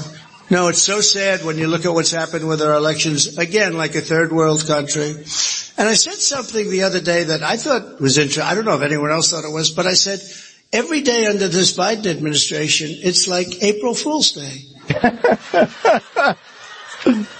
Oh. I say we should have strong borders. They say we don't want any borders. We want millions of people to come in. That's April Fool's, right? That's April Fool's. Who the hell wants that? We want people to come. He says, nobody. You're right. We want people to come in, but we want them to come in. You know, I had a friend the other day. Is there any way you could help me? What? I'm trying to come into the country. I've been doing it for nine years. And this guy's actually smart. Maybe not as smart as I thought. He said, I've been doing it for nine years. I've been trying to come into the country. Is there a way?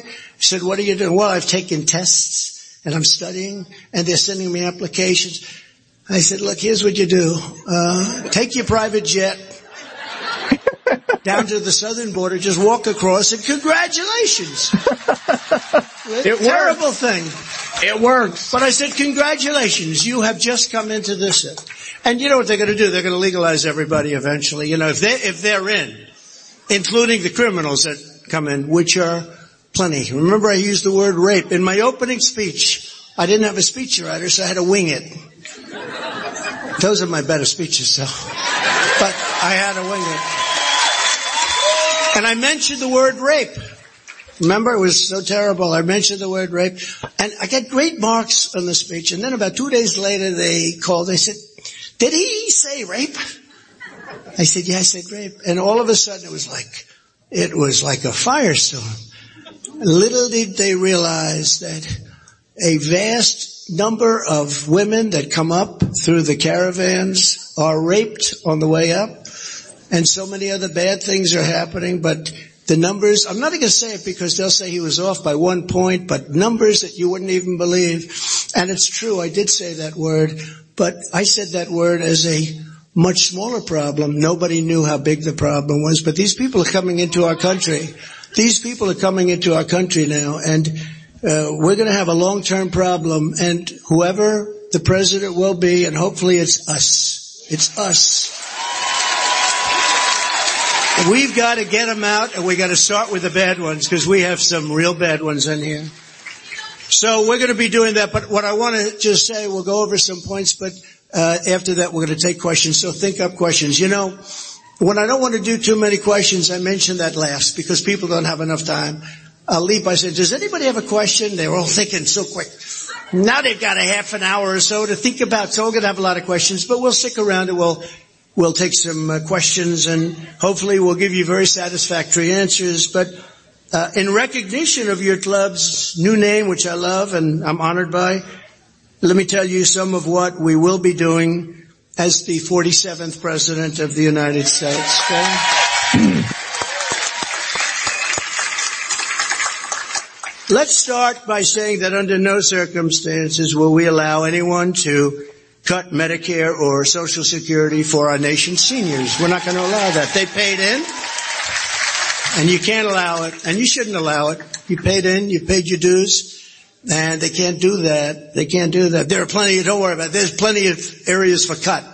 I'm a big cutter. We were doing so well in every way, and then when COVID came in, it was a whole new ball game. When that virus came in, that China virus, that gift from China, it was a whole new ball game. We had to put money out to keep this thing going. And we did it. We did it well. People, people are really, uh, the people, the fair people are saying we did one hell of a job, but we kept it going. We kept the economy going and we ended up, uh, strong. And then they've destroyed this economy when you look at what's happened. They want all electric cars. You know, electric's okay. I don't know anybody that really likes them too much, right? I know I have a friend, he's tired of driving for an hour and a half and having to get a recharge, you know. Every hour and a half you gotta stop Uh, for they buy 'em two the hours. environment, but all the materials that make the batteries come out of China. And you know that, right? Yeah, Chinatown, where he kept his records, Chinatown. Didn't he keep his documents? How about that one? Can you imagine if I had documents in Chinatown? That'd be the end. I wouldn't be here tonight, would I, huh? He has his records in Chinatown? They haven't explained that one yet. On day one, we'll revoke Joe Biden's new executive order establishing Marxist diversity, equity, and inclusion czars in every agency of the federal government and restore the principle of equality under the law. So we're going to do things that were different. You know, we had it all going. I got them all out of the military. And the day I left, that they put them back in, these are highly paid people, 400,000, 450,000 to destroy our military, really. Our military should be thinking about one thing, winning wars if we have to. Not thinking about which lawyer to hire if a colonel happens to be a little bit rude. Can you imagine some of these old movies, the great old movies where they're being screamed at, screamed at. Now they say, don't you dare talk to me that way. I'm going to sue your ass off. Can you believe? This is where we are now. It's crazy. And just as I signed the world's first ban on critical race theory in September, I will once again get this poisonous ideology out of our government. We're going to get this ideology right out of our government and out of our military and out of our lives because we don't want it. Which one too quick? we'll cut federal funding for any school pushing left-wing gender theories or other inappropriate racial, sexual, and political content to our children. Our children, our children, right? We want them reading, writing, arithmetic, and you know, some of the basics.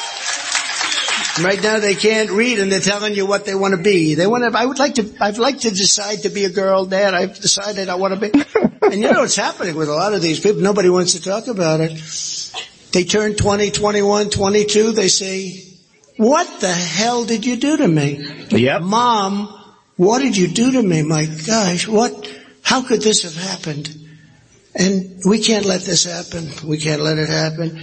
We will direct the Department of Justice and Education to open civil rights investigations. Millions of people every day are reaping the health benefits of using cannabis oil, also known as CBD. This new product derived from hemp has fascinated doctors and scientists around the world for its powerful effects on the human body. If you are in need of alternative methods for health empowerment, please visit www.naturalhempoil.com. That's www.naturalhempoil.com. CBD is now legal in over 40 states and our products are non-psychoactive and contain less than 0.3% THC levels. We also offer products for household pets. NaturalHempOil.com does not claim to treat cancer, PTSD, epilepsy, anxiety, insomnia, joint pain, eczema, or any chronic condition that you may have been diagnosed with. Please consult with a doctor before you take CBD. Results may vary, so give our natural CBD a try at www.naturalhempoil.com. That's www.naturalhempoil.com.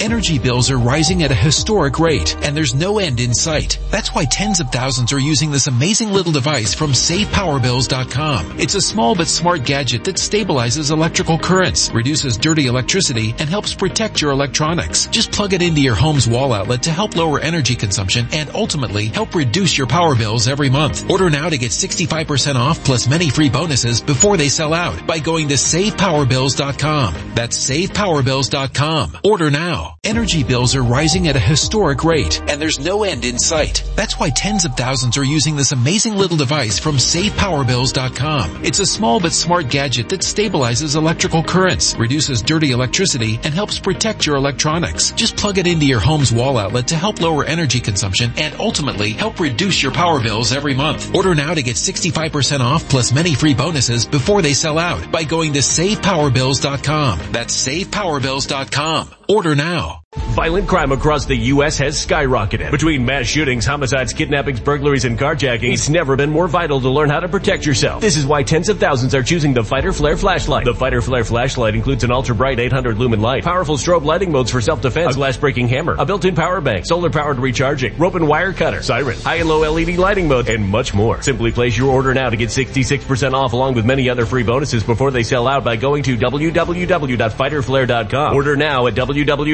www.fighterflare.com.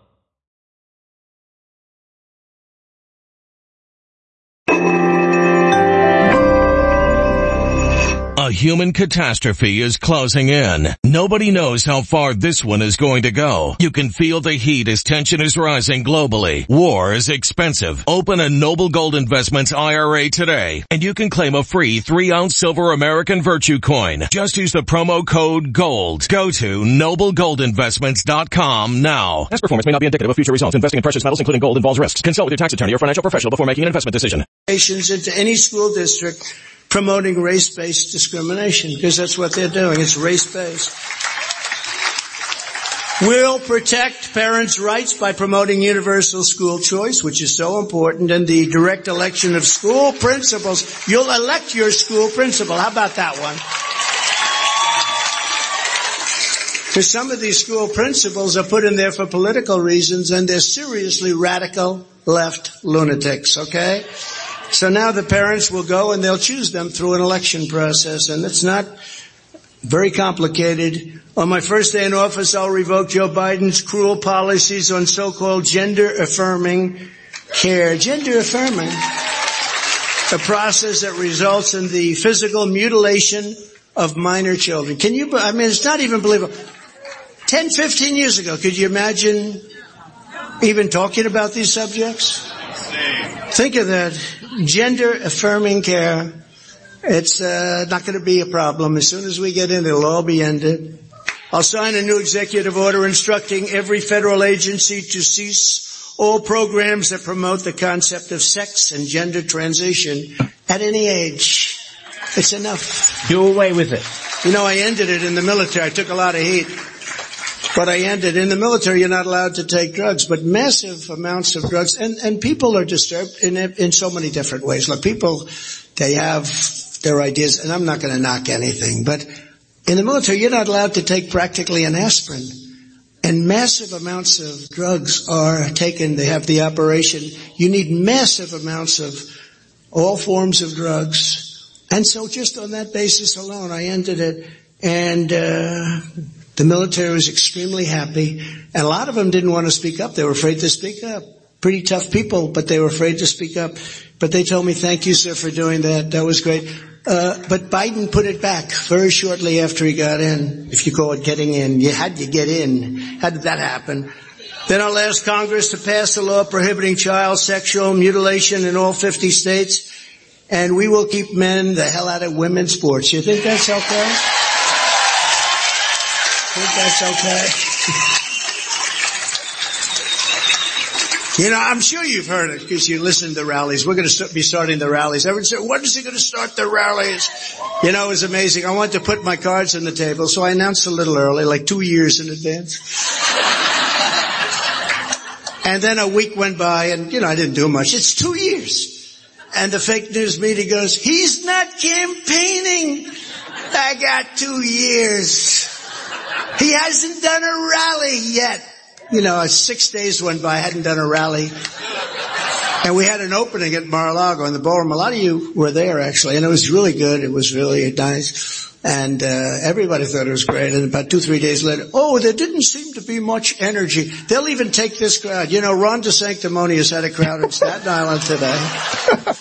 139 people in Staten Island. We got a lot of people. We have 139 times about 30. We got a lot of people here.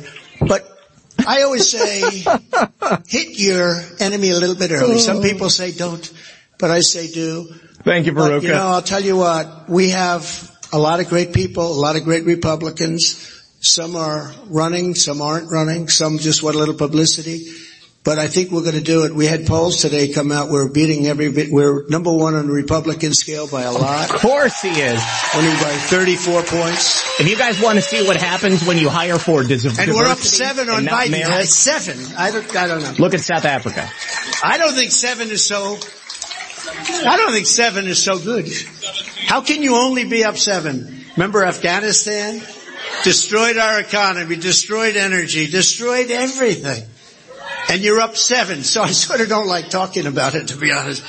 But don't forget, they start out with a 35 base. You know, people don't realize that. Uh, they start out with a base that Republicans don't. They don't start out that way and, uh, they have a lot of union support, but I have a lot of union support too. We broke into a lot of those unions where the union leadership would endorse, the union leadership would endorse, but the people, uh, they voted for me and they voted for the Republican Party. What we've done with Hispanics and what we've done with everything, you know, you go down to South Florida and you see the numbers in South Florida and Miami numbers. Nobody's ever seen numbers like that. And, and this state is so incredible. And I never mention this because I don't like hitting Republicans. I really don't. But I did get 1.2 million more votes than Ron. 1.2 million more votes. Nobody wants to mention. The press refuses to mention it. We'll have to talk to our Club 47 people about this. They don't want to mention good. No, I got 1.2 million votes more than Ron, and Ron did good in Florida, but I did great. And, uh, and we won it very easily. In fact, the people in Florida said, sir, you don't even have to come. They love you in Florida. But they love me for a reason. They love me because of the job I did. We did a great job for everybody.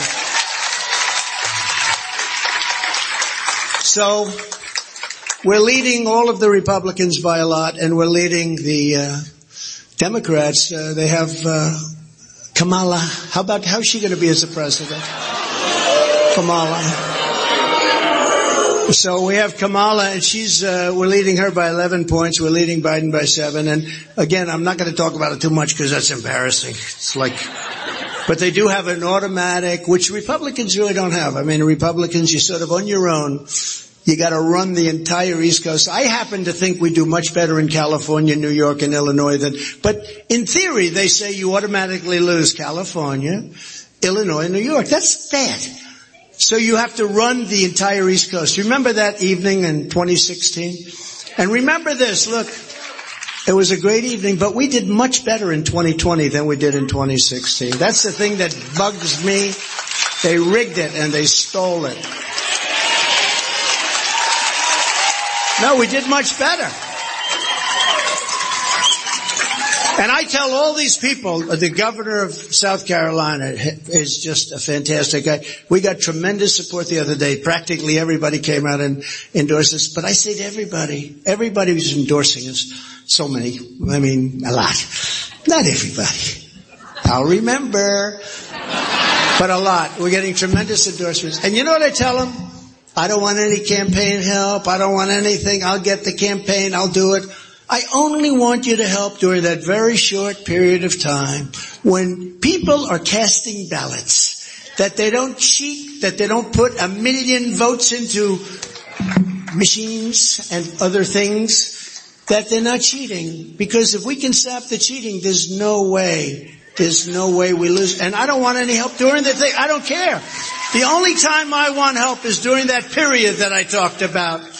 Not that day. Wouldn't it be lovely if we had one day voting, all paper ballots? Wouldn't that be lovely? Voter ID. It would be so terrific, but it's not. So we have to take over first and then we can get that. I really want to get that. And I think that any Republican governor should be demanding it right now. I think anybody that's a Republican governor, that includes Florida by the way, anybody that's a Republican governor that has control over the state. Some Republican governors don't have enough control to do that, but most of them do. They should be demanding one day voting, all paper ballots, voter ID. You know, the Democrats, I don't know if you know, when they had their Democrat National Convention, I call it the Democrat, they like to say Democratic National. I like to call it Democrat. You know why? It doesn't sound as good. They said he wants to call, he's tried to change the name. No, it's actually the Democrat Party.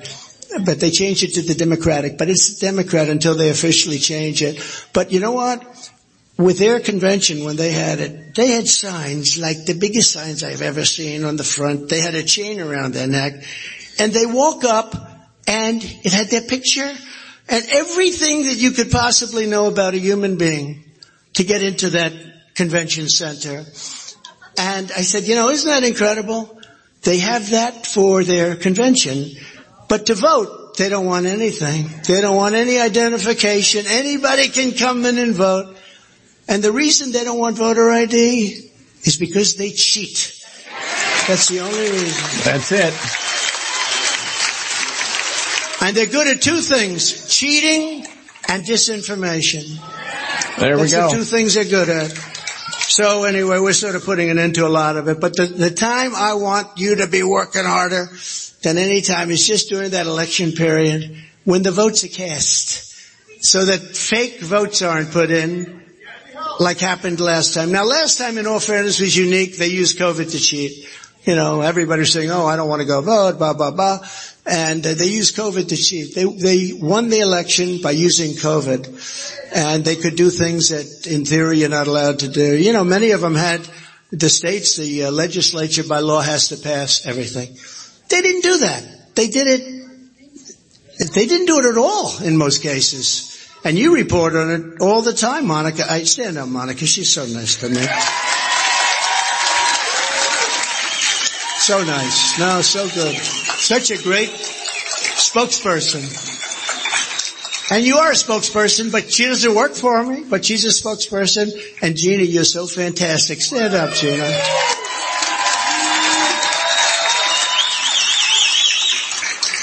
And I think Michael Barnett's here. Where's Michael? Where is Michael? He is here. He is here. You did a great job. And I wouldn't say our opponent was in favor, but I was in favor and everybody in this room was in favor of Michael. Congratulations, man. You're gonna be great.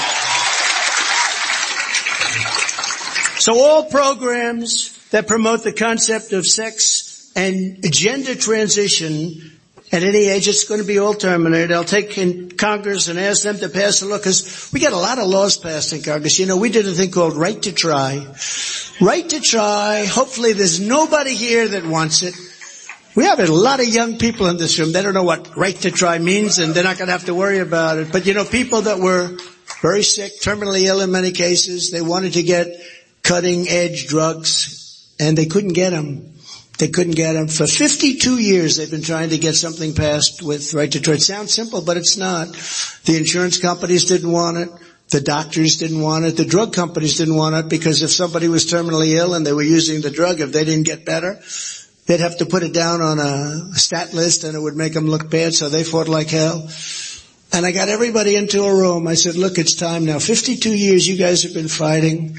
I'm going to get people that need it to sign something and we're not going to hold the country liable. We're not going to hold the drug companies liable and we're not going to hold the doctors liable. They're all afraid of it. And we're not going to hold the insurance companies liable. And they'll sign that and they're not going to go to Asia because many people went to Asia, they went to Europe, they went to other places, faraway places to try and get something.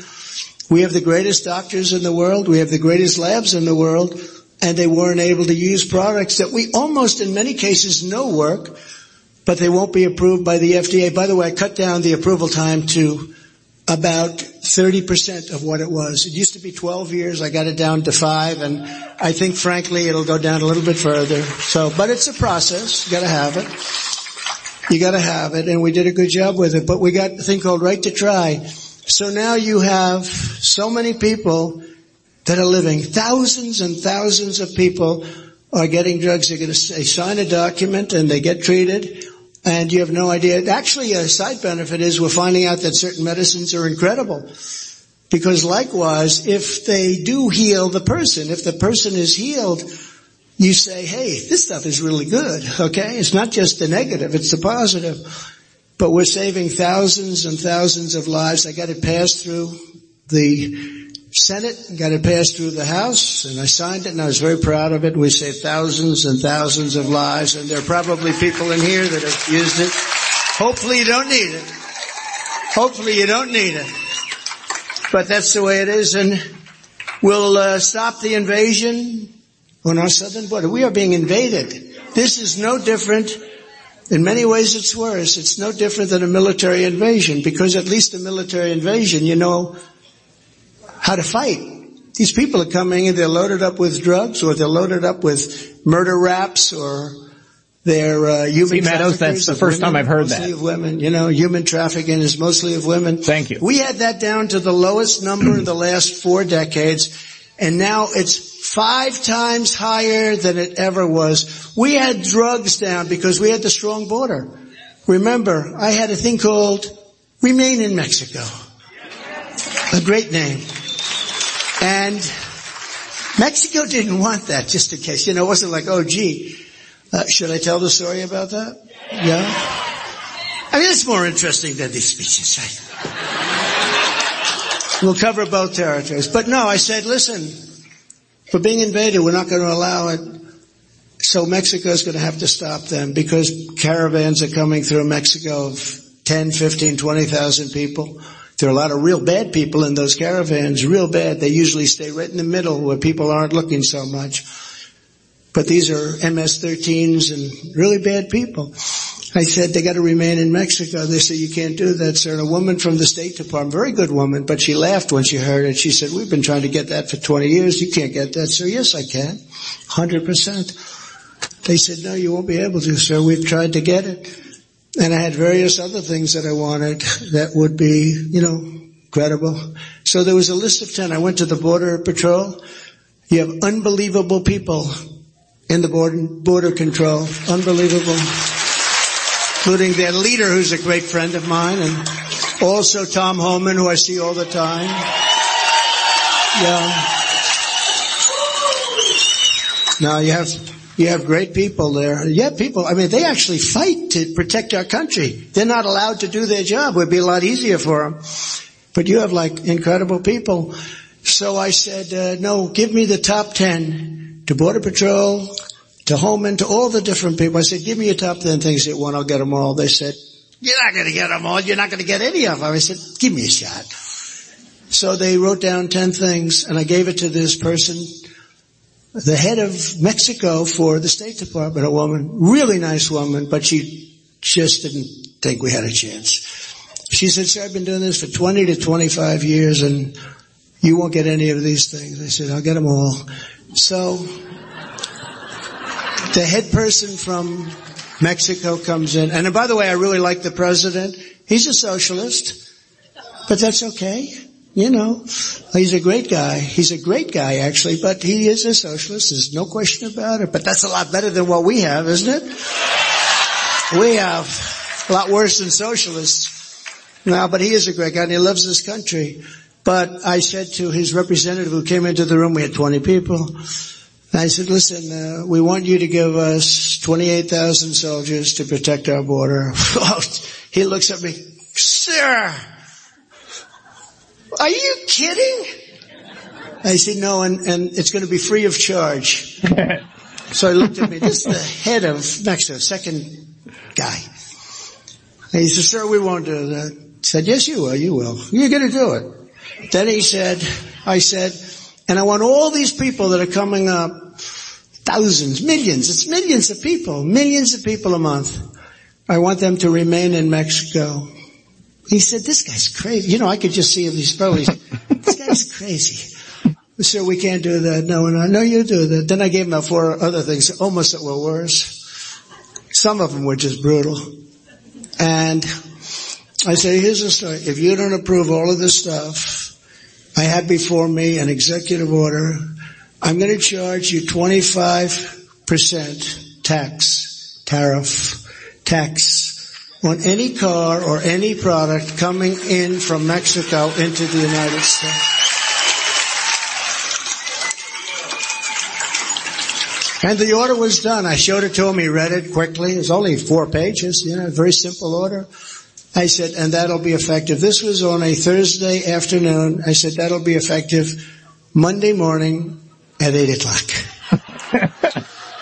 Boom. And it will be billions and billions of dollars. I said, this is far better. I almost hope you don't approve it because we'll make much more money for the country with this. And they went out and he said, uh, sir, uh, I'd like to make a call back to Mexico. I said, I cannot imagine who you're calling. Hello, Mr. President.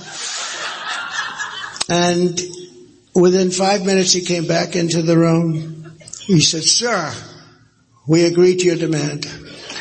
I said, thank you very much. Thank you very much. And the woman almost fell off her chair. And normally I say she's a bad woman, she's an incompetent woman. She wasn't, she was smart, but, uh, they don't do things the right way. I'll give you another example. Putin. Putin never ever would have gone into Ukraine if I were president. Never. And I told him, I mean, we used, I actually had a very good relationship. By the way, that's a good thing, not a bad thing. You know, these idiots back there would say, he's very close to Putin. Remember when they hit me with the question, who do you trust? Your intelligence people in the United, they're not intelligent. Your intelligence people, Comey, McCabe, Strzok, Lisa Page. How about Lisa? Or Putin. And I said, you know, that could be the toughest question I've ever been asked as a politician. They wanted me, and then when I really didn't give them a very good answer in terms of exactness, because I didn't want to, because I didn't trust these people. They're bad people. These are bad people. And when I didn't give, oh, all hell broke loose, but that's okay. You know, that's okay. And it turned out I was right. I was right about that too. These people, what they have done to our country with a fake Russia, Russia, Russia scam. And, you know, just, it's just incredible. But Putin never, ever would have gone into Ukraine. And when I was out, I looked and I see soldiers forming at the border and I said, oh, he's negotiating. It's just negotiation. And it really was. And then Biden got involved and he started saying, well, if they took small portions of the country, perhaps that's okay. Remember that statement? I said, that's not a good thing to say. That's not a good thing, great businessman right over here, Bill. That's not a good thing to say, is it? And all of a sudden Putin started saying, well, this is going to be alright. And because of that, so many other things happened. But I believe that happened also because of Afghanistan. The single most embarrassing day in the history of our country. Afghanistan.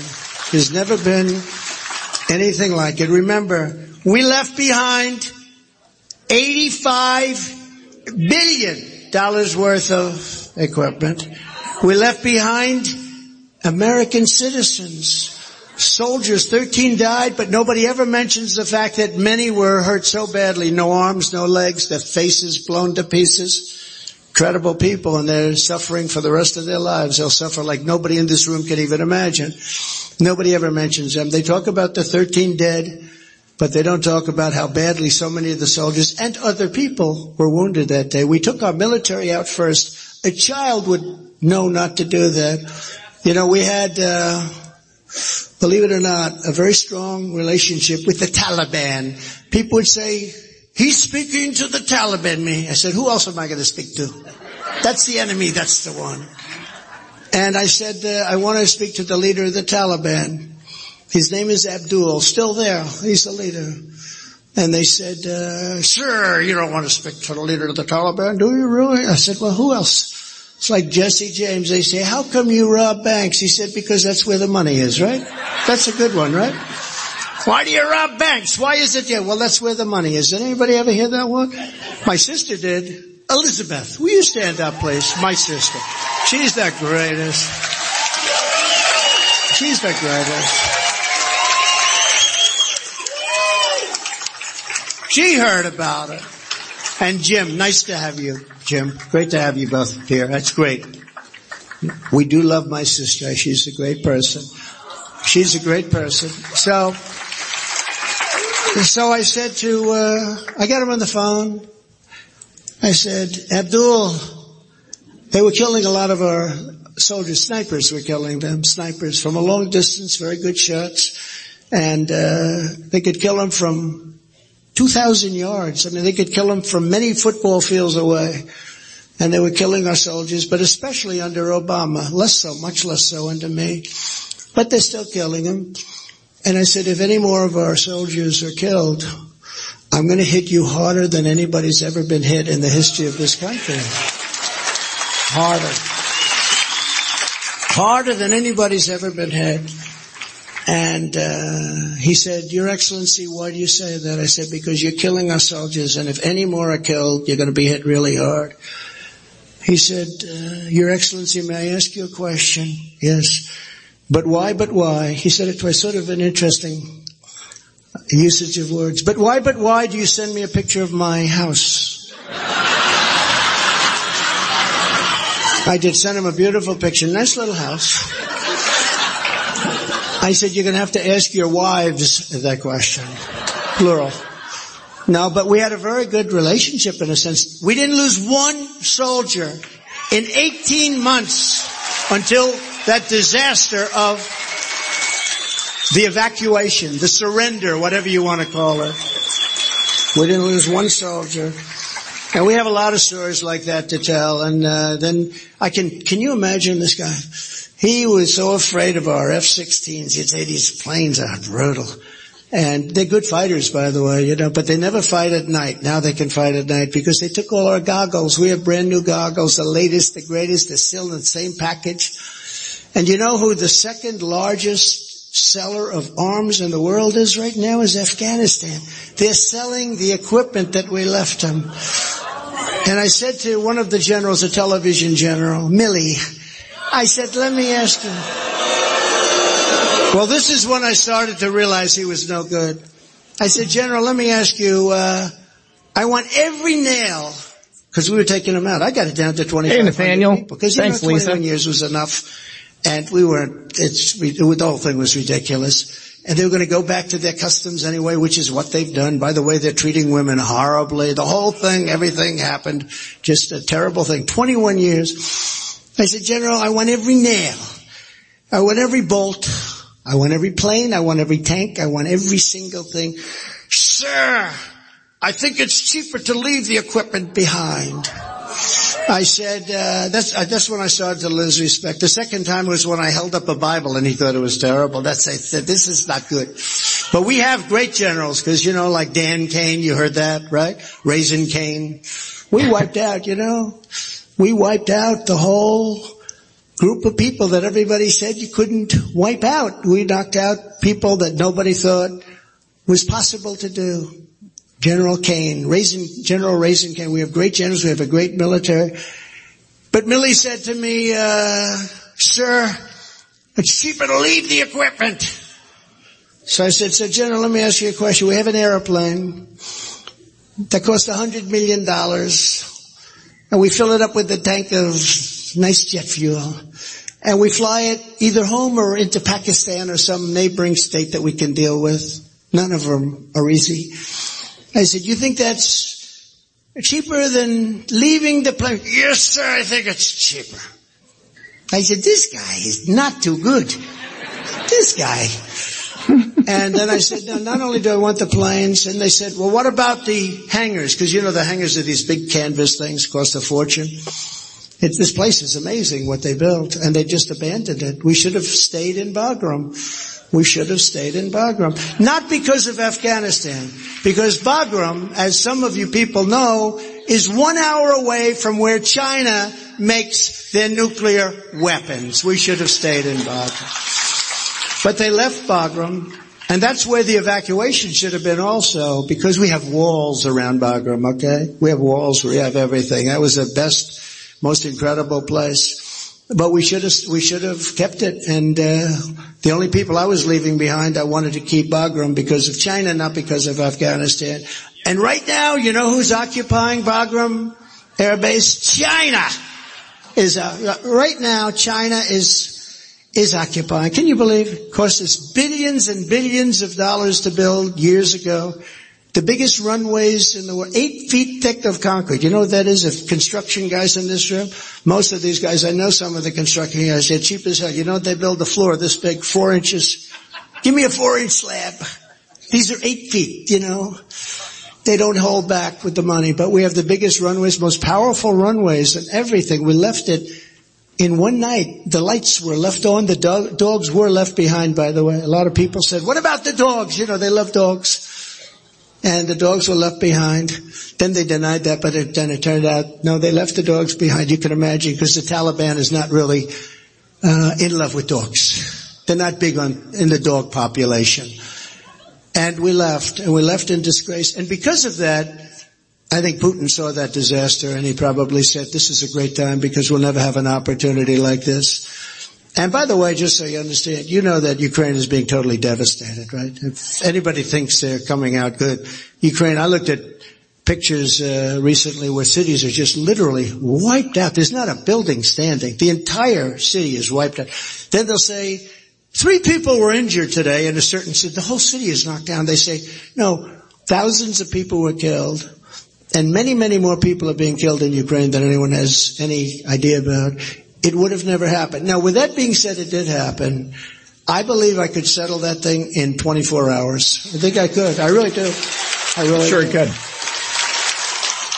And continuing to pour money in is delaying everything. It's delaying a lot of settlement. It's delaying a lot of things, but it's also getting a lot of people killed because every day that that goes on, more and more people are getting killed. More and more of some of those incredible buildings with the domes that are a thousand years old, they're just laying down dead right now. The whole cities are being done. Uh, almost every single power plant in Ukraine has been destroyed because Russia wins wars with the cold. They beat Napoleon with the cold. They beat Hitler with the cold. That's how they win.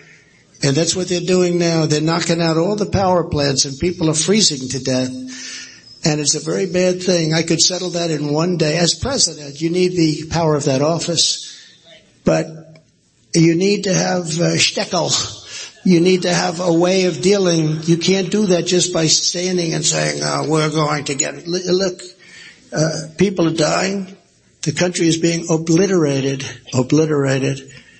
Uh, Russia's a warring nation. They have many missiles. And if those missiles didn't work, they have other missiles, which we don't even want to talk about. Very powerful missiles, just like we have, and bombs. And, uh, that should be settled immediately, and it could be settled immediately. And when I watch these people going over there and talking, they have no idea what they're doing. And every day that goes by, in many ways is a gift to Putin, because it just gets worse and worse, and more and more people are, you know, how do they live like that? How do, and many aren't living. Uh, the death count is much higher than what people are reporting, much, much higher. And it's a shame to see it because there's a case, you know, today's President's Day and I put out a truth. I hope everyone's on truth because it's better than Twitter. It's better than anything. I put out a truth. And in the truth I said, and I said it very, very strongly. I said, look, this is a time, I believe our nation's in more danger than it's ever been in because of a word known as nuclear, nuclear, nuclear is so devastating that we don't even want to talk about it. And that was a word that was never supposed to be mentioned. You have two N words, neither of which should ever be mentioned. I said that once. I said, oh, what a terrible thing to say. No. You have two N words. You know what the one is, but the other is the nuclear word. Not supposed to ever be mentioned. Ever, ever, ever. It's mentioned every single day now. Every single day they talk about, will this end up in nuclear war? We're on the precipice of a disaster the likes of which this world has never seen. This will make World War One and World War Two like baby stuff. If you saw the power that I saw and I was in the White House and I was the one that rebuilt our military, fully rebuilt our military. We had jet fighter planes that were 44 years old. We had bombers where the grandfather flew them. His son flew them and his son flew them where the bombers were 60 some odd years old. Now we have, uh, we rebuilt it and they gave, you know, 85 billion to the Taliban, but that's just a small fraction of what we did and what we built. We did an incredible job with the military and the military loves us. But you know what? We have to get that thing settled. You can't just continue to pour. One other thing I have to say while we're on the subject, and you do have a lot of fakers back there, although I think you really sort of combed it out. You only have pretty good ones, right? And some very good ones. Wow, boy, do they have a story after this deal. I'll get blown up by this one, won't I, Monica? Huh? But all I do is tell the truth, right? Tell the truth. But you gotta get that solved. You can't just keep spending billions and hundreds of billions of dollars. So as of today, I hear we're up to 114 billion dollars. No money for Ohio and those people that we're gonna see, those great people that we're gonna see. No money. Wednesday is right. I hope you're gonna be there. You're gonna be there, travel up from Miami Beach, huh? She's gonna travel from Miami Beach. But you know what? Uh, if we don't get that solved, bad things are going to happen. You know, they have signs that Trump was right about everything. And I was right about a lot, but Trump, they have a hat. Trump was right about everything. And when you think about it, I was, including Russia, including Ukraine, including a lot of things. But I tell you, I am more right about this than anything. If you don't get that this is going to be a really big mess. And uh, today, uh, I see Biden saying, well, we'll give them as much money as they need forever. We'll go forever. And you know what the other Zelensky is saying? We'll take it. But here's the problem. So Europe combined is the exact same size almost as the US economy, right? So they're in for a tiny fraction of what we're in for.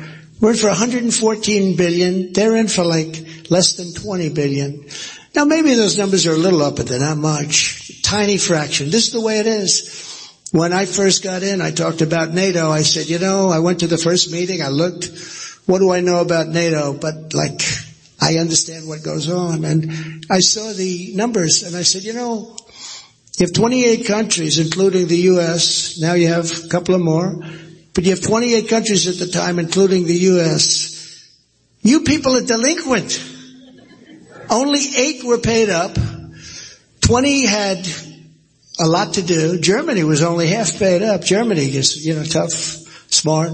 They're smart. Why should they pay if the United States is going to pay? Why the hell should we pay if we get these stupid people to pay? And the Secretary General Stoltenberg of NATO said, it's the greatest thing I've ever seen because he's been there for many years and he could never get the people to pay. And I said, look, you have to pay up. And if you don't pay up, we're going to be very upset with you. And a man stood up, the prime minister of a certain country, I won't reveal it, and the press doesn't like talking about it because it was a very positive thing. They only talk about bad things, or they mm-hmm. make them bad because there weren't that many bad things. But he stood up, he said, does this mean, Mr. President, that if we're not paid up, you will not defend us if we are attacked by Russia? I said, yes, that's what it means. I will not defend you. He couldn't believe that answer. And we had billions and billions of dollars flowing in the next day. The money was pouring in. We didn't know what to do with that money. It came in like cats and dogs. So it was an amazing thing. And that's really the money that they have now that they're able to fight with. You know, they didn't have, they were broke. And now they have a lot of money and uh, that's the way it is. Now, if I would have given the more diplomatic answer like Obama gave, no, no, no, we will always be with you regardless of your pay. Well, who the hell's going to pay if you say that, right? and it was a little bit of a story that I was threatening them. Now, I wasn't threatening them. They have to pay up. They have to pay their bills. But you know, uh, what happened with NATO is is really uh, emblematic of what we have to do. So they don't pay here, and they kill us on trade because Europe is unbelievably bad to us on trade. They won't take our cars, they won't take our farm products, they won't take anything. I always say, and people say, you know, Europe sounds so nice. A lot of us came from Europe indirectly long time ago through our parents, through our grandparents, a lot of people in this room. And we love Europe and we love all those countries in Europe, but I always say they're almost as bad as China, and they are. They don't take our product. We have a huge deficit with them. We have about a $160 billion deficit. And uh, I asked Angela Merkel, Angela, how many Chevrolets do we have right now in Berlin? Why, I don't believe any. I said, you're right, Angela. Guess what? We're going to put tariffs on your damn cars because it's unfair. No, it's true. She was proud to say, I don't believe any. So we have to straighten out our country. We have to use common sense. And we have to get back to governing. We had this thing spinning like a top. We did a job on North Korea. Everyone said, he likes Trump. That's a good thing. Because he does have a massive nuclear force, okay? This is a massive nuclear force. And we checked it. People came back after checking it and they were about 14 shades whiter. They came back into the room. I said, what happens? You just saw a ghost? now he's got, and I had a very good relationship with him. Kim Jong-un. Remember that famous news conference? I never saw so many paparazzi in my life, but it was an amazing thing. It was an amazing day for the U.S. And I'm telling you, if Obama were president, you would have ended up in a nuclear war then. And I cut it off. But now he's getting angry because he doesn't like Biden. He doesn't have any relationship and he's sitting there on top of a lot of stuff and a lot of bad things could happen there too. A lot of bad things could happen in Taiwan with China. All things that would have never happened with us. We did a great job and I don't mean me, I mean all of us. And we have, they admit to 75 million. I believe we have 200 million people out there that aren't going to take it much anymore because we're tired of having this country be run by dummies. Dummies that cheat. So, I just want to conclude by saying that, uh, and I want to thank my speechwriters very much. The speech was excellent. but, but I think this is all something really that you have to hear and that you have to, we have to talk about. Uh, we have the potential to bring our country back to a level greater than it was before. But we're going to have to move now and we cannot let it go and slip into a hole any deeper because we are really deep. We are in deep, deep trouble and we have to turn it and we have to turn it around and we can do it quickly. We can do it fast. Let them start drilling. We would have been energy dominant, not just energy independent. We would have made so much money, we would have been paying off our debt. We owe $32 trillion. We would have been paying off debt. We would have been producing jobs. Instead, what are we doing? We're at five, six, seven dollars for gasoline in some states. And it's going to get worse. You know, I filled up the nuclear, I filled up the reserves, the strategic reserves. I filled it up and I filled it up good. And, uh, remember 75 million barrels. And I did that when it was very low. People should, I should get at least acknowledgement. I bought very, when we were low, I said, tell me about, don't forget I hadn't done it too long. I said, tell me about those, uh, strategic reserves I'd hear about as a child under the big salt mines, these massive salt. Well, sir, uh, they're close to empty right now. Ba ba ba. What are they for? They're for war. They're for emergency, and they're in very bad shape. And I remember that, and then I saw that we had an oil price that was so low, like record low in 44 years. And I said, I'm doing a good job. Why don't we, why don't we fill up our reserves at this low price? And I made a deal. 75 million barrels of oil I bought very inexpensively. And it kept the oil companies alive because I actually got the oil price down so low I said, I'm going to have to reverse this sucker. These guys are killing each other. You understand what I mean? It's like the baseball owners. If they didn't have a cap, although they don't have a cap too much, but you know, you almost need a cap. They were, they were so low. We actually had a period of time where you would take a barrel of oil, they would give you the barrel, but it's no good for Wall Street because they don't carry barrels. They only carry, you know, it's only paper. They would take the barrel and give you $36. Do You believe that? Now that was only for a short period of time, but it took place where if you came and took a barrel, we'll pay you to take a barrel. That's how good it was. The problem was every oil company would have been out of business, so I said, no way. And I actually spoke with Putin and with the King of Saudi Arabia, and we got it all worked out. And the oil companies made money, and we produced like we've never produced before. And we had low oil prices, low energy prices, and now those prices are going through the roof. And in order to keep them down, guess what he did? He emptied the strategic reserves so he could keep them down just prior to the election. He emptied the strategic reserves and now to fill it up, you're going to be paying four or five times more money. So it's a, it's a horrible thing. So I just want to say that, um, it's an honor to be with Club 47.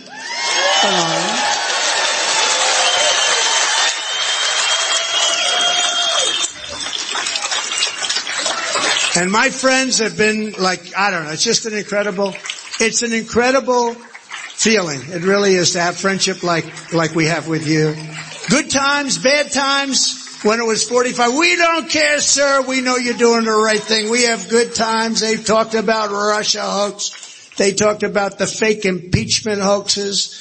They talked, we don't give a damn. You're doing a great job. And I appreciate that. You know, I really do. You're an amazing group of people. No, thank you very much. And thank everybody involved. Thank everybody. So with that, we'll do something a little different because I remember last time we did it and we, uh, we had a lot of fun and some people aren't able to do this and maybe I won't be able to do it too, in which case I got myself a big problem, right? But you know what? Uh, no, some people wouldn't do this. They wouldn't say, can you imagine Biden saying, we'll take questions.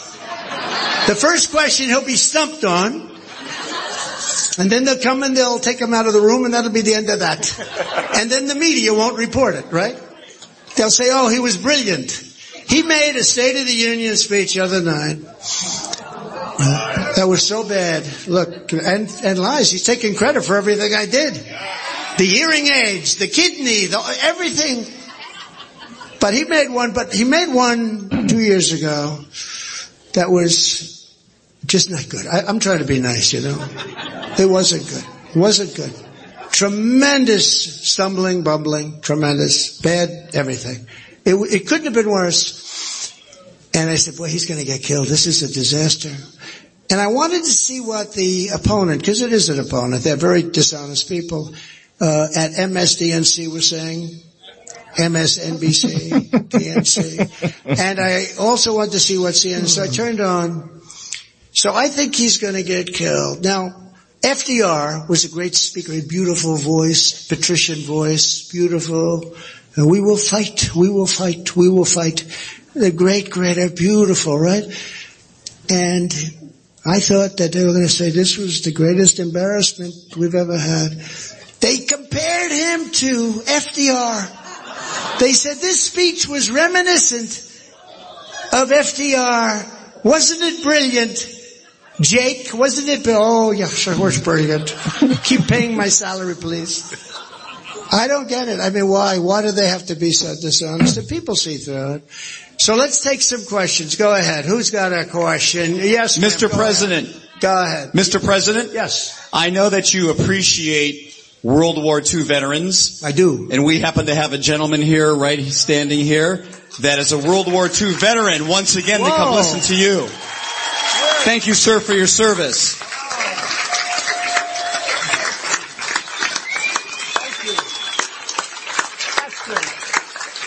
You want to use the mic for the questions? Yes, sir. Uh, Captain Randy over here. We got Sergeant Denny over there. I've got, a, I've got a young lady right here. Okay, questions, folks, questions please. The quick, the quick questions. Randy, I have Go one real here. quick. I got one, Denny. I'm holding the mic. Okay. We got it. Real quick. No comments, real quick. Thank you. President Trump, State Committee woman Michelle Merrill from Broward County. Yes. My question is, you are the only president bothering to go to New Palestine, Ohio this week. What are you going to say to the residents there about the toxic chemical spill? And what would you have done as president if this had happened under your watch? And what would you do at the EPA that's not bothering to help them? Well, FEMA, Thank you, madam. FEMA would have been there within an hour. And you know, you have local FEMA. And FEMA was told not to help. And we would have had funds there, we would have had doctors there, we would have known what was happening, and we would have taken care of, and we would have consoled people. They were left hopeless. The government said they're not coming. FEMA said they're not coming. Look, until I announced two days ago that I was going, they weren't doing it. Once I announced I'm going, they said, well, we're going to and we're going to bring a lot of money. That's not the way it's supposed to be handled. So we would have taken care of those people. And they'll be now taken care of, but it'll be a little bit later than it should have been. Okay? Good question. Sergeant Denny on that side of the room. Yes, we have one right here. President Trump, I'd like to say it's a great honor to be in the same room with you. Number Thank one. you. It's my honor. I'd also, I'd also like to thank you for your sacrifice to the people of this country. Thank you. People, Very nice. people don't understand. You had it made in the shade. And you stuck your neck out for us. That's true. That ain't. And it's still out there. I Appreciate that. So my question is this. The current administration is consciously leaving the border wide open. What's your theory for why they might be doing that? No, it's a very fair. So the border is open. How could anybody do that? Why would they do it? So I say there are two answers. They're either, I don't believe it's voting because they cheat in the elections without having to go through it. Why do they have to do that? They cheat without, they don't need all these people coming in that, that are going to be robbing your houses in many cases, okay? And, and, and worse than that. So there are two questions. They're either stupid or they hate our country. And we know they're not stupid because anybody that can cheat that much on elections cannot be stupid. They're not stupid. They're radical left maniacs. And I believe they actually hate our country. I really do. I believe that. Okay? Thank you very much. I appreciate it. President Trump, we have a gentleman here. Go ahead. Go ahead. President Trump, you have been phenomenal in your support for first responders and law and Yeah. order. And uh, in the last boat parade before the 2019 election, we put a barge in it with fire trucks and cop cars on That's the right. barge. And in the front of that barge, we had a six foot by 30 foot banner of you saluting first responders. At the bottom, it said, thank you, President Trump, for having our backs. That's right. So we would like you to autograph that banner if possible. I'll Can do we- that. Can we bring it by Mar-a-Lago? Sure. You Excellent. bring it by. Thank you, President Trump. You bring it by. Sergeant Denny on your side. I remember that. Thank you. Now relax. Relax. Uh, Mr. President, we have a question from a younger in the audience. Uh, hello, Mr. President. Hi. I love that shirt. It's so beautiful. Uh, uh, thank you. He's got a shirt. Trump won. After you become the 47th president, what are you gonna do to stop the war in Ukraine? So I would uh, uh, literally start calling, not from the day I took over, but from the night I won. And I called two people. You know who the two people are? Putin, right? You know who Putin is? And Zelensky. And I'd say, we're gonna meet. We're gonna meet. And I would, I, I guarantee I could work that out. I guarantee. I know exactly what I'd say, by the way. I know exactly. I tell one guy this, and I tell one guy that, and I say, you better make a deal. We would have a deal made in 24 hours. President Trump, on this side, back to this side of the room. Hello, President. Trump. Hi. Um, I am the Rebecca Harari, the president of the America First Club here in Florida. Right? That's right. Thank And- you, Rebecca. Thank you. Um, my question to you is, since you've left office, there has been an alarming uh, ri- uh, rise of anti-Semitism all across America. When you come back to office, how will you address this? Well, we'll Thank you, ma'am. We'll get it stopped. As you know, they're after the radical right now, and uh, it's very unfair. They don't do anything with Antifa. And if you look at Antifa and Antifa to the Jewish population, not good. And BLM, not good. But they're after radical right people, and in many cases, these are people that love our country like nobody loves our country, and we'll handle that situation. You know, we did something that I think was greatly helpful to Israel, many things. But one of the things was uh, the Abraham Accords. Nobody thought that was possible, and that would have been that was four countries. That that would have been completed by now, and get a lot of credit for it. But we also did Jerusalem, as you know, the capital. We made Jerusalem the capital. We we not only assigned the embassy to be there, but we built the embassy for a slightly lower price. It was supposed to cost two billion dollars. They got it done for five hundred thousand dollars. Is that a good? We saved almost two billion, and we got it built. And there's no reason to ever replace it. It's really good, and a lot of other things we did. You know, so. Uh, but I appreciate that question, and uh, I, I see that myself. I think it's uh, it's terrible, but we'll take care of it very quickly. Thank you very much. Good job you're doing too. Sergeant Denny. Mr. President, I think we have a campaign question here. Water. First of all, I want to tell you that I love you and the Hispanics um, love you. With President Trump, I love And you. And I love the Hispanics. I love those. We love you. and my question That's, is, by the way, that's the group that we've gone up the most with. Amen. They get it. They get it. They're hard working. Are you Hispanic? Good. And I have a group in Vero Beach, Florida, and we're going to be campaigning for you. We love you Oh, very much. Thank you very much. My question to you is, We're also praying for you every day. Thank My you. My question to you is, when are you going to announce your vice presidency? The vice president. How about now? I'll do it right now. now, you know, it's a very important position, but nobody votes for the vice president. You know, in all of the years that I've been watching, and it's a pretty well-known statement, and that's not the reason you're doing it. You need somebody with great talent, great experience, you know, in case something happens. Uh, we'll be announcing it at an appropriate time. It could be a little bit earlier than normal. It could be maybe not at all, and maybe I won't do that for a while.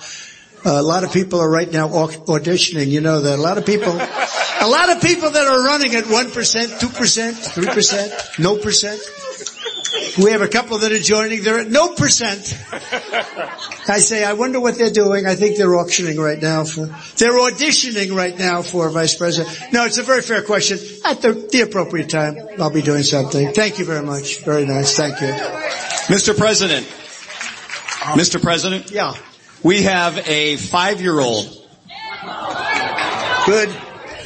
I know that you have a, you said grandchildren. We have a young five-year-old girl named Beautiful. Paisley would like to ask you a question. Paisley, Paisley. Hi, are you Paisley. ready, Paisley? Yes. You go ahead. Well, why is it so expensive now than the old days? Thank you, Paisley. Mm. That's, that's a very good question. She's basically talking about inflation. It's a lot, it's much more expensive now for mom to go out and buy whatever she's buying. Without exception, by the way, without exception. So it started off with energy, but the energy morphed into everything. And, uh, we'll get that down very quickly. You know, when we get energy down, everything else is going to come down too. So we're going to get it down very, very quickly. And it's a very good question. Thank you, darling. Sergeant Denny. Yes, we have a question here, Mr. President. Yes. Oh, Joe, come on. Hello, Mr. President. Thank Hi. you so much for everything you've done for us. We, Thank you. We, we all love you. Thank you. We have a problem with all the three letter, letter agencies in Washington. The CIA, the Yeah. FBI. The So do I. What, what, what is your plan to, I I hate to put it this way, but burn them down and start all over again? Yeah. They've they've gotten out of control. They have uh, weaponization in some forms and other things. That they have really gotten out of control. And uh, the only thing that can change that are the people. And we had we did a lot of work, and we were really getting down to a point that you know nobody could believe how well we were doing in that regard.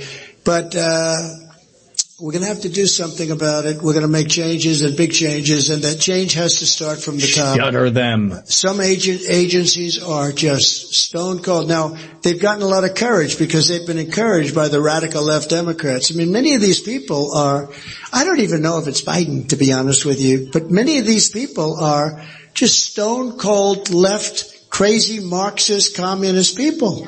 And it's sort of like the border. Who wants to have an open border? Then you say, who wants to have a CIA like this? And who wants, and I have to say, when I was working with the CIA, we took out more terrorists than any other president. We were knocking them out left and right. And I really had a very good relationship with the CIA. They did a good job, but they certainly seem to be out of control right now.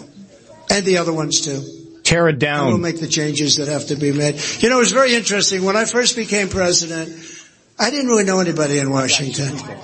And I was a New York person. I rarely went to Washington. I think they said that I went to Washington 17 times during the course of my life, and I never stayed over. So, you know, I wasn't a Washington establishment person. And I had to rely on some people to give me advice as to who put in. Now, I have to say, you don't read about them, you don't hear about them. So many different people, uh, Bob Lighthizer and trade. Uh, we had so many great people, but we also had some people that weren't the greatest that I wouldn't have put in that are RINOs or, you know, bad RINOs as opposed to good RINOs. Some Republican in name onlys are pretty good people. Uh, they're not my kind of people generally, but we had some great people, but we also had people that I would have never chosen. Now that I've done this and done it intensely, I would say probably more intense than anybody's ever been president, right? And by the way, every time our poll numbers go up and they're going up like a rocket ship, Every time, and again, because they're doing so poorly on the other side, and they saw what we did.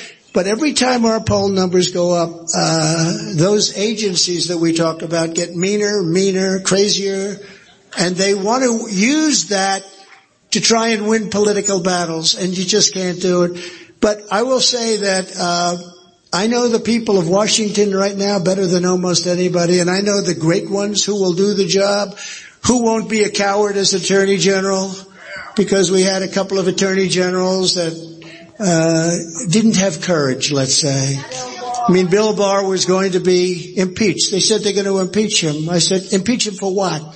I said, I got impeached twice and my numbers went up, so maybe it's a good...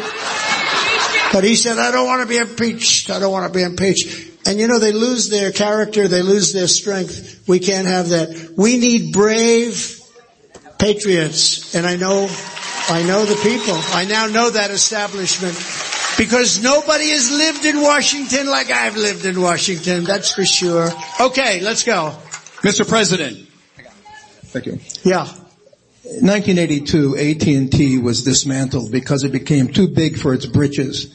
AT&T subsidiary DirecTV just banned Newsmax yeah, from broadcasting. Yeah. Is it time to dismantle AT&T again because it's getting too big for its britches? Well, thank you, sir. AT&T is a lousy company. It's highly overlevered. It's run by radical left people. Honestly, it's doing so badly. You know, normally you dismantle when they're doing so well. AT&T is doing badly. Uh, they got rid of, uh, they took it and uh, DirecTV, which I guess they own, and they got rid of Newsmax, and hopefully they'll put it back. And OAN also, OAN was fantastic and still is fantastic, but it's a struggle for them because they're being deplatformed. They deplatformed me and now they're all begging for me to come back. You know why? Because they're dying out there without us. That's why truth is so good. That's why truth is so good. But you know what I mean. AT&T is like a lousy company. It's leveraged to the hilt.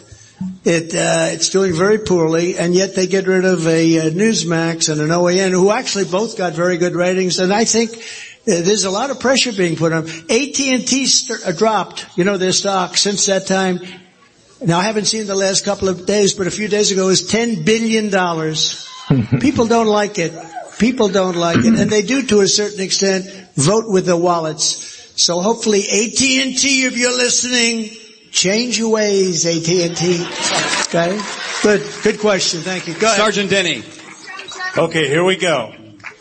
Thank you, President Trump. So we can sit here, but nothing means anything unless we have a valid election. What will we do to change it now? Yeah. Clean up. I agree. So it's such a great, it's a question I would ask first all the time because we have to get in. So what we're going to do is number one, they collect and they harvest ballots. In many places it's illegal, but they do it anyway. We're gonna have to get a lot of ballots. And I was always for election day voting, but when I watched what happened in Arizona where the machines were all broken, the machines were were broken. A large percentage of those machines were absolutely broken. Kari Lake had lines so long and the people couldn't vote because a big percentage of the machines in Republican areas were broken, okay? What we're gonna have to do is we're gonna have to fight like hell on that day, those few days of the election, and we're gonna have to make sure they're not gonna steal this election from us. The Republicans were not well represented, and sometimes when they were in Philadelphia and Detroit, they were literally escorted and thrown out of the rooms. We have to fight that there's a minimum, that there should be none, election fraud. It's the biggest problem we have. Once we're in, we can change it to paper ballots, same day voting, voter ID, and be done. Okay? You know, you know, France had, France had a big problem. They had a huge problem with the, the whole thing for years and they went back to paper ballots and they went to same day voting. They just had an election, 36 million votes. It was over by 10:30 in the evening, and there were no complaints. And that's what we have to do. Okay? But we have to be in office to do it. You can't do it from, because the Democrats do not want to do it. See, I happen to think that their policies are so bad. Think, what do they do? They want to high taxes. The education, they're destroying our children. They want borders where we're being invaded by millions and millions of people and many of those people come out of prisons and they come out of mental institutions and they're bad people. Many, many of them are bad, bad people. When you hear the different, and they want, I mean, think of it. They want to raise your taxes. Everything they have, it's April Fool's, everything they have is, is bad. I happen to think that if they didn't cheat in elections, they could never win an election. Who's gonna win, who's gonna win an election with open borders? Who's gonna win an election? We want no voter ID. Remember this, they did a poll among Democrats and it voted 84% that they wanted voter ID. The Democrats, not the leaders, they want 100% no voter ID. So you can't get voter ID because they want to cheat. There's only one reason you don't want voter ID, and that's because you want to cheat. But if we get in office, my, one of the early things, I have to be honest, I'm going to clean up the border, we're going to get the criminals out of this country, we're going to do a lot of things, but, but one of the early things we're going to do is same day voting, paper ballots, voter ID. Now one thing I have to say, very important, again, and I said it before and I'll say it again because I don't know, I don't see any action, although Alabama has actually done, is doing this and has done it, but I don't see any action on same day voting, voter ID, and paper ballots by Republican governors. So Republican governors, get your asses out there and get it done. Okay? Get it done. Alright, we'll take a couple of more. Go ahead. Mr. President, Donnie, Donnie in the back, our How you sound doing? booth. How you doing, Mr. President? Hello. Hi, Donnie. Hi. I just want to thank you, and I want to say that one of your greatest accomplishments is all the people you've brought together in this country. I can guarantee you, everybody in this room has made many new friends because of you. Thank you very much. And so my question is, since you're fighting for us, what do you want us to do to fight for you? Just your support, your support, and not even monetary support. I mean, what we need is your absolute undying support. And we have it. And we have other places throughout the country where the spirit, we've never seen spirit like we see it right now. And I think Donnie, that spirit, that support, uh, and we can't be stopped. And once we're there, we're going to fix this country. You know, the one good thing about having the result that we had, and I've said this a few times, but I mean it more now than ever, is people see how bad it's been for two years and now three years and four years. You know, think of it. You know, we're talking about the primaries beginning in substantially less than one year. Think of it. When it was four years, now a lot of people had visions that the election would have been corrected, but the judges didn't have courage and a lot of people didn't have courage, frankly. But we're talking about less than a year before the primary starts. You take a look at the dates in uh, February. It's incredible, less than a year. But what we need is we need that spirit. We have to have the spirit just like it is right now. And I think we will. I've never seen anything like it. And I've gone through two, and I always say I had somebody from the New York Times come in, the good old New York Times, the fake, failing New York Times. But they came and they said, well, what's the difference between 16 and 20, the elections? And when I said, well, actually, we did much better in 20 than we did in 16. What do you mean by that? And he said, we got millions and millions more votes, but something was haywire. And we all know in this room what was haywire. And I was told by the great pollsters like John McLaughlin, Fabrizio, I was told by a lot of them that if you get the same 63 million votes that you got in 16, there's no way you can lose the election.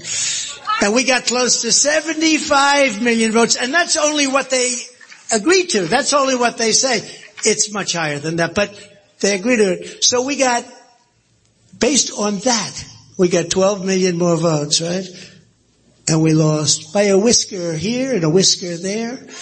And you know, when you look, oh, Pennsylvania, how about Pennsylvania? Pennsylvania was over at 10 o'clock and then all of a sudden they had a large drop. Now these people are really, uh, it's so sad. It's so sad. I mean, they have this unselect committee, you know, the unselect committee of political thugs, and they didn't spend 10 minutes looking at voter fraud. They only looked at people that were complaining about the election. They should have been looking about voter fraud, not the people that were complaining about voter fraud. So anyway, go ahead. Well, we're gonna have to, you're gonna have to keep your eyes open. You're gonna have to keep your eyes open and you're gonna have to work like hell around that period of time and you're gonna have to surround those places and you know, they have thugs. They had thugs that would escort people out of the room. When you look at poll watchers, they had thugs that would take them right out of the room and it was horrible in Philadelphia, Detroit. We have stories and they're all documented too, but people don't want to listen to them. All right, go ahead.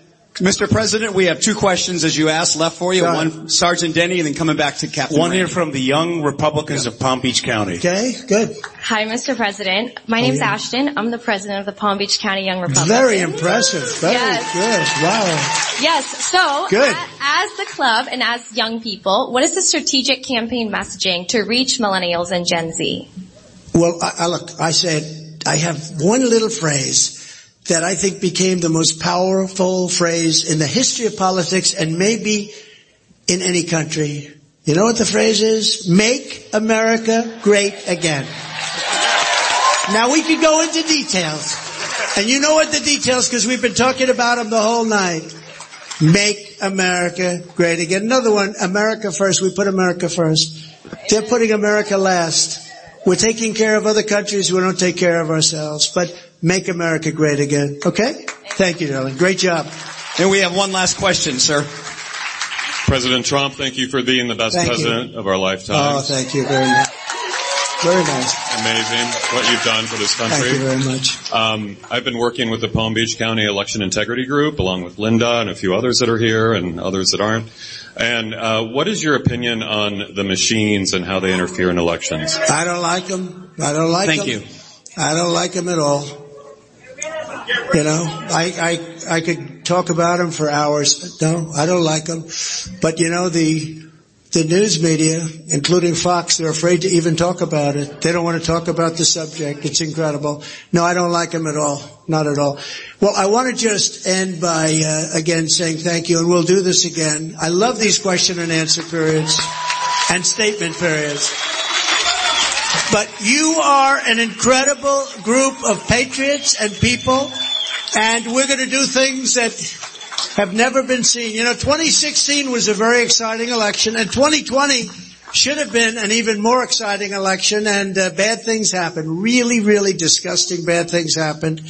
But I just want to thank you very much. We're going to do it in 24. We're going to do it with your help, and we're going to uh, we're going to make up for all the mistakes, all the errors, all the horrible things that have taken place over the last three years now, and it'll be four years because they have no intention of changing. So. God bless you all. Thank you very much. We'll see you again soon. Thank you. Thank you very much. Ladies and gentlemen, President All right. So let's go through some of these thank yous and let, let's talk about the conversation that's going on in the chat. Blondie thinks that President Trump is owned by the Khazarian mafia. You said earlier that it was the Jews that bailed him out. if I'm not mistaken, it was, uh, it was financial institutions that bailed him out. Which, if you go by uh, popular convention, uh, they uh, have an overrepresentation of people who are Jewish in them. So I don't know how President Trump could have gotten money from somebody that wasn't connected uh, to uh, Judaism in some fashion. So I feel like that's just a fallacious argument. It doesn't hold any water. Um, and I, I'm fine if you don't like President Trump, but to me. We don't have any other choice. President Trump was the only president that made America better. I've been alive since 1978, uh, and Ronald Reagan did a fair amount, but he was also held back by his vice president, George H.W. Bush, and of course the CIA assassination that they attempted on him. So it could have been better. President Trump, he did a, a lot to push America forward. Now, I said this also in the chat. You may not like everything President Trump did. But if you're going to cast the baby out with the bathwater, you're going to be waiting a very long time to find anyone in politics that you agree with 100% of the time. We weren't present in the room when President Trump made decisions. We weren't, uh, we weren't privy to the information that he was being given. I am not a person who thinks that President Trump is psychic and knows absolutely everything. I look at him as a businessman who ran a successful company and then ran for president and used those business principles inside the White House while he was there. So he's good at negotiations. Uh, he is good at getting people to do things that he wants them to do. But is he all knowing? No. Is he all prescient? No, not at all. So there are definitely some portions of his government that he allowed the people who were supposed to be running those sections of the government do that. And they gave him their advice based upon their expertise, and sometimes it was wrong. Certainly, he said that in terms of uh, Anthony Fauci and Deborah Birx. No, he hasn't come out against the jab. He has come out against the the vaccine mandates. But there are so many things that we are giving our opinions on as if they are fact. Okay? Anybody out there who doesn't like Donald Trump for this or that, you have your right to that opinion. But just because you believe something doesn't make it so. It doesn't make it true. And so oftentimes I see people in the chat, even me, I, I end up arguing with people about things that truthfully don't matter. Let me tell you the secret to happiness. Accept that you're going to die and that you have no idea when it will come and then wake up every single morning acting like it's your last day on earth. And you want to enjoy every single moment of that day. You want to tell the people in your life that you love them. You want to go out and make a difference in the world. If you can do that, then every single day will be the best day of your life, despite all of the bullshit that the world throws at you, be, despite all of the terrible decisions that are happening in our government, despite all of the restrictions of our freedom. If you can act every single day like you're going to make a difference and like it might be the last time you get a chance to do it, then I swear to you every single moment will be of substance and consequence to you. And you will find yourself to be a lot happier. America might not survive, okay? But does that mean that I'm going to wake up every morning with a black cloud over my head saying, oh well, you know, it's over. No, I'm going to wake up every morning and fight like hell to ensure that America will survive. And until somebody puts me in the ground or puts me in a gulag, then my job continues on and I still get to do it. Uh, now, let me go through some of these thank yous here. Uh, Noahide laws say Christians can be killed for not denouncing Jesus. It's Chabad Lubavitch. Well, none of the Khazarian mafia have come and tried to kill me, so I could give two shits about the Khazarian mafia. Yeah, I, I, know exactly who they are and I know exactly what they're doing. And I think that the things we are fighting against, uh, the information we're trying to put out there exposes them and makes their jobs more difficult. But I'm not worried about the Khazarian mafia coming and taking my head, uh, because I'm well armed. I am stacked to the teeth. So, Just Revere says, low on flow right now, but I appreciate everything you do. Uh, look at South Africa. Oh, I said this earlier. Uh, Veruca said, thank you, Zach, for covering the best president in our time. God bless the world and President Donald J. Trump. C. Meadows said, uh, you probably know that Soros bought Florida Latino radio stations. No, I didn't.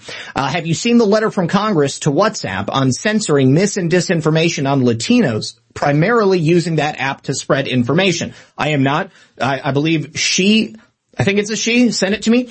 Uh, then Lisa Lady said Nathaniel wanted to say hi. He just turned 15. Dusty is 14. They are growing up so fast. I'm so happy to hear that. I hope they're happy and healthy and that you guys are having a wonderful time. Uh, Nick O Time 7 said love that Trump. And then Mingo 314 says Project Veritas will pull a Project Veritas on Project Veritas. That actually is something that could happen. Now while we were live, Project Veritas came out with their own statement. And I just want to go back to the idea uh, that, uh, and it, it, says it here in their letter that uh, they wanted to work it out with James, but James wouldn't talk to them. And again, all we have is their word against James's word.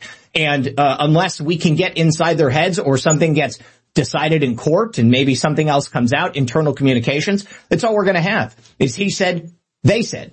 Uh, so looking over here at the foxhole, just duckies. Thank you very much for that cookie. Jack Attack 17 says, let's effing go.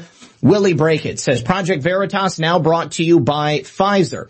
Uh, C Blanche says Jizo Pete's. Ohio Kimmy said cookie. Dropped a cookie. Just duckies. Uh, uh, 1776. How do you know that Trump is a Scottish free right Mason? And how do you know that that even has any bearing on what he's doing? Is President Trump secretly as a Mason working to undermine the uh, fabric of America? Uh, I mean, the things that he did while he was president don't seem to go in line with the goals of the deep state, which are probably loaded up with Masons too. I, I don't know. Uh, let me see. Uh, C. Blanche says, Jizo Pete's, Ohio Kimmy, thanks again. Just Duckies. Uh, we will follow the truth. We march together. James O'Keefe will remain on his truth quest. Brainstorm says, what's up fam? Filter Dog 1 says it was vinyl chloride, not polyvinyl, yes, vinyl chloride, not polyvinyl chloride. Boise Blanc, 89, thank you for the cookie. Uh, Filter Dog 1, precision scheduled railroading is horrible. Uh, let me see. C. Blanche says, thanks RP78 winning. Porpoiseful, thank you for the cookie. See, Sean Joe, thanks for the cookie. Red Pill Ken says, not my president. Brandon is president of Ukraine and resident in the White House. That's an excellent point.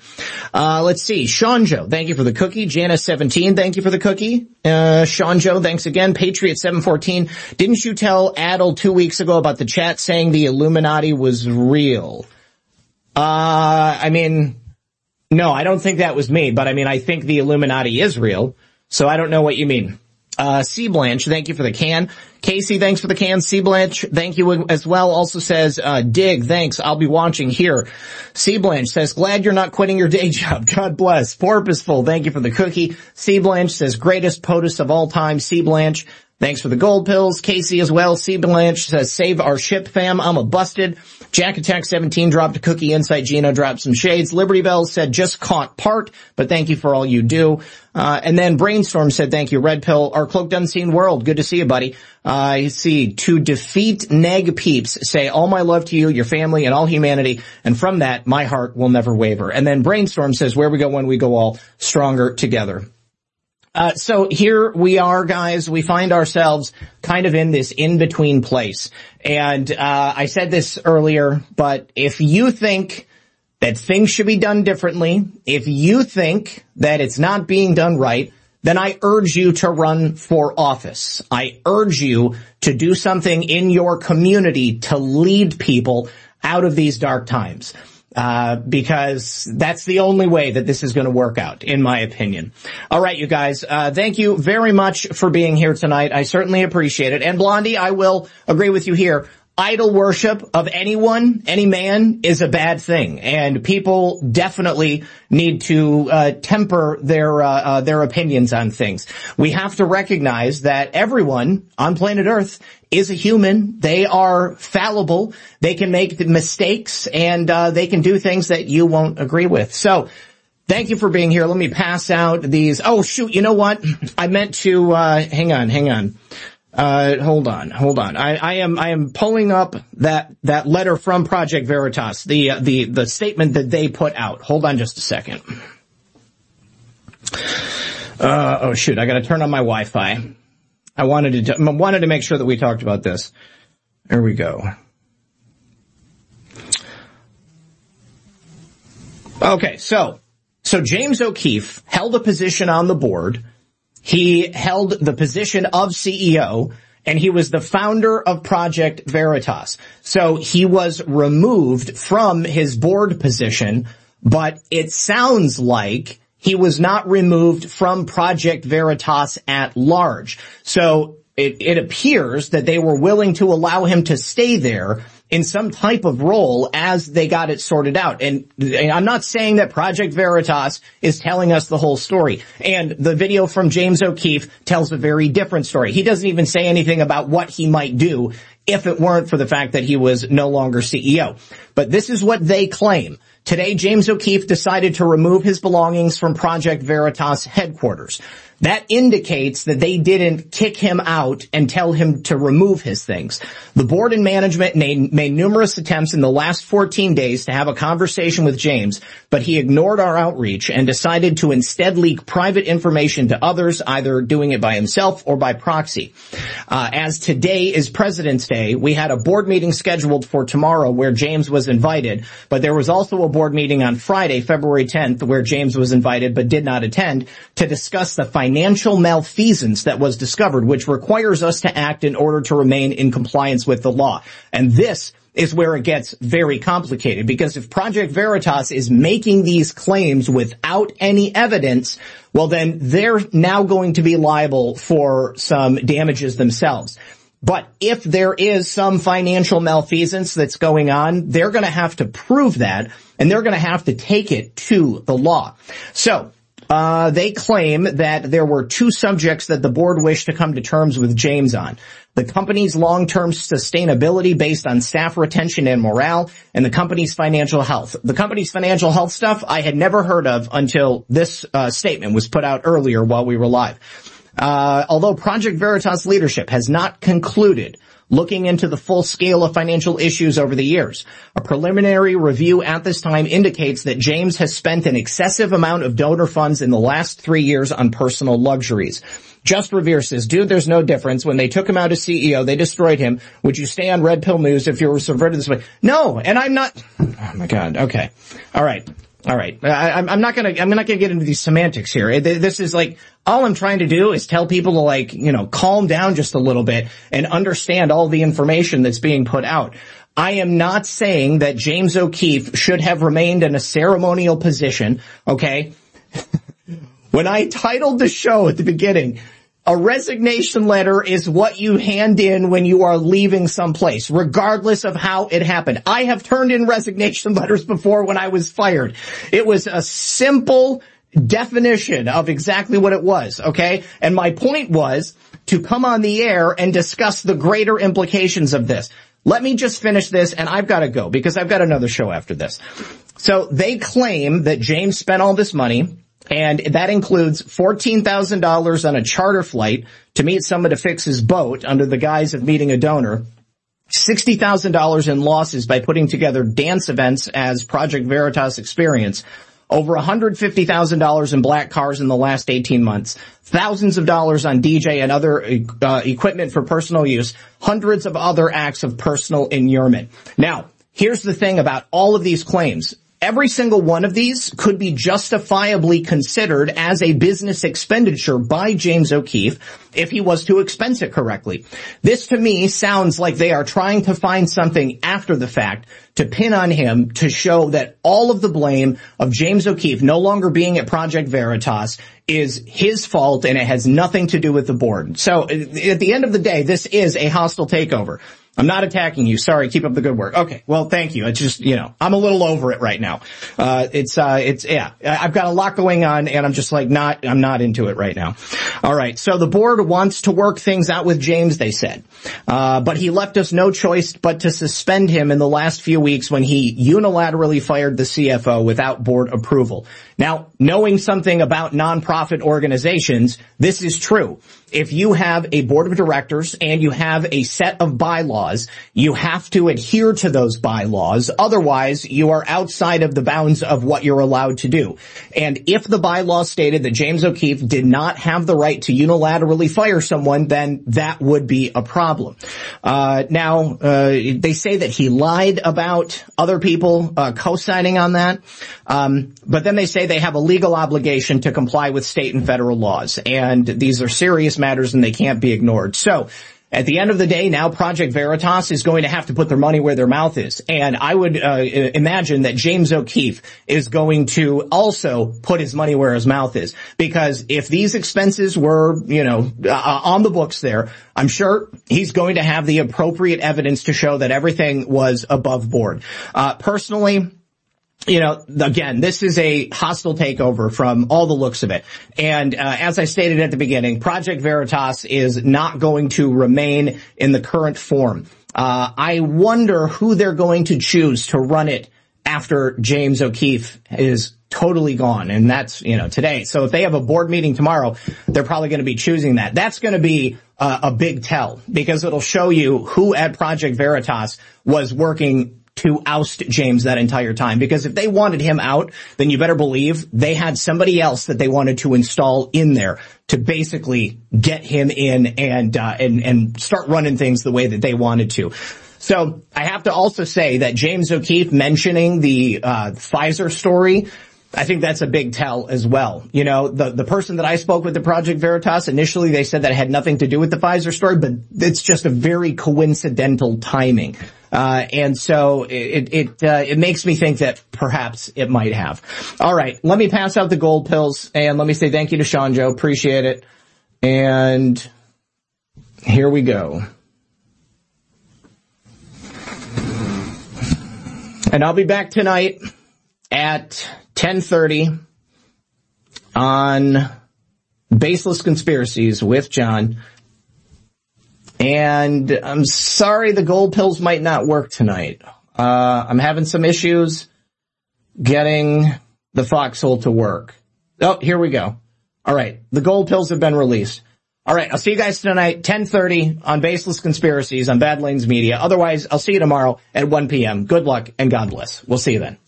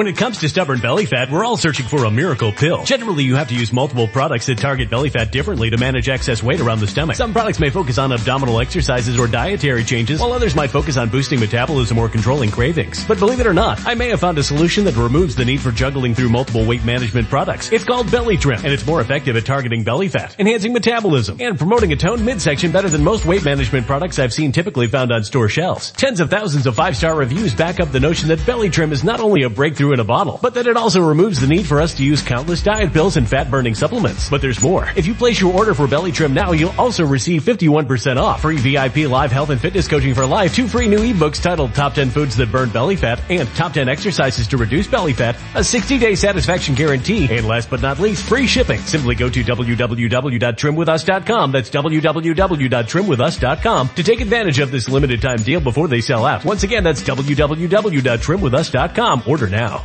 Energy bills are rising at a historic rate and there's no end in sight. Talk to enough people and you'll soon realize nearly everyone's shocked at their recent electricity bills. Some studies reveal energy costs have skyrocketed by as high as 60% in as little as two years. That's why tens of thousands are installing this magical little device from SavePowerBills.com to help slash their energy bills. This sophisticated gadget stabilizes electrical currents, reduces dirty electricity, and helps protect your appliances and electronics. Simply plug it into your home's wall outlet to help lower energy consumption and ultimately help reduce your power bills every month. Countless five-star reviews back up the notion that this device is one of the most efficient ways to save money while beating the greedy power companies. But there's more. If you order now, you'll also receive 65% off, fast shipping within the USA, hassle-free returns, and last but not least, a 60-day satisfaction guarantee. Just go to SavePowerBills.com to take advantage of this limited time deal before they sell out. Once again, that's SavePowerBills.com.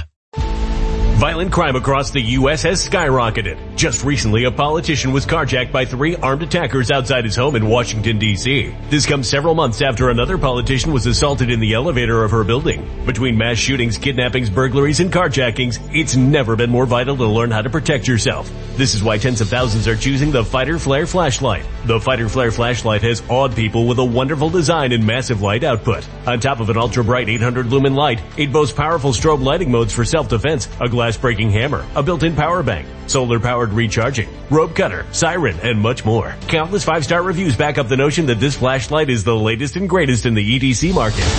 But there's more. If you place your order for the Fighter Flare flashlight now, you'll also receive 66% off, free express shipping, and last but not least, a 100% lifetime guaranteed replacement. Simply go to www.fighterflare.com to take advantage of this limited time deal before they sell out. www.fighterflare.com. Order now.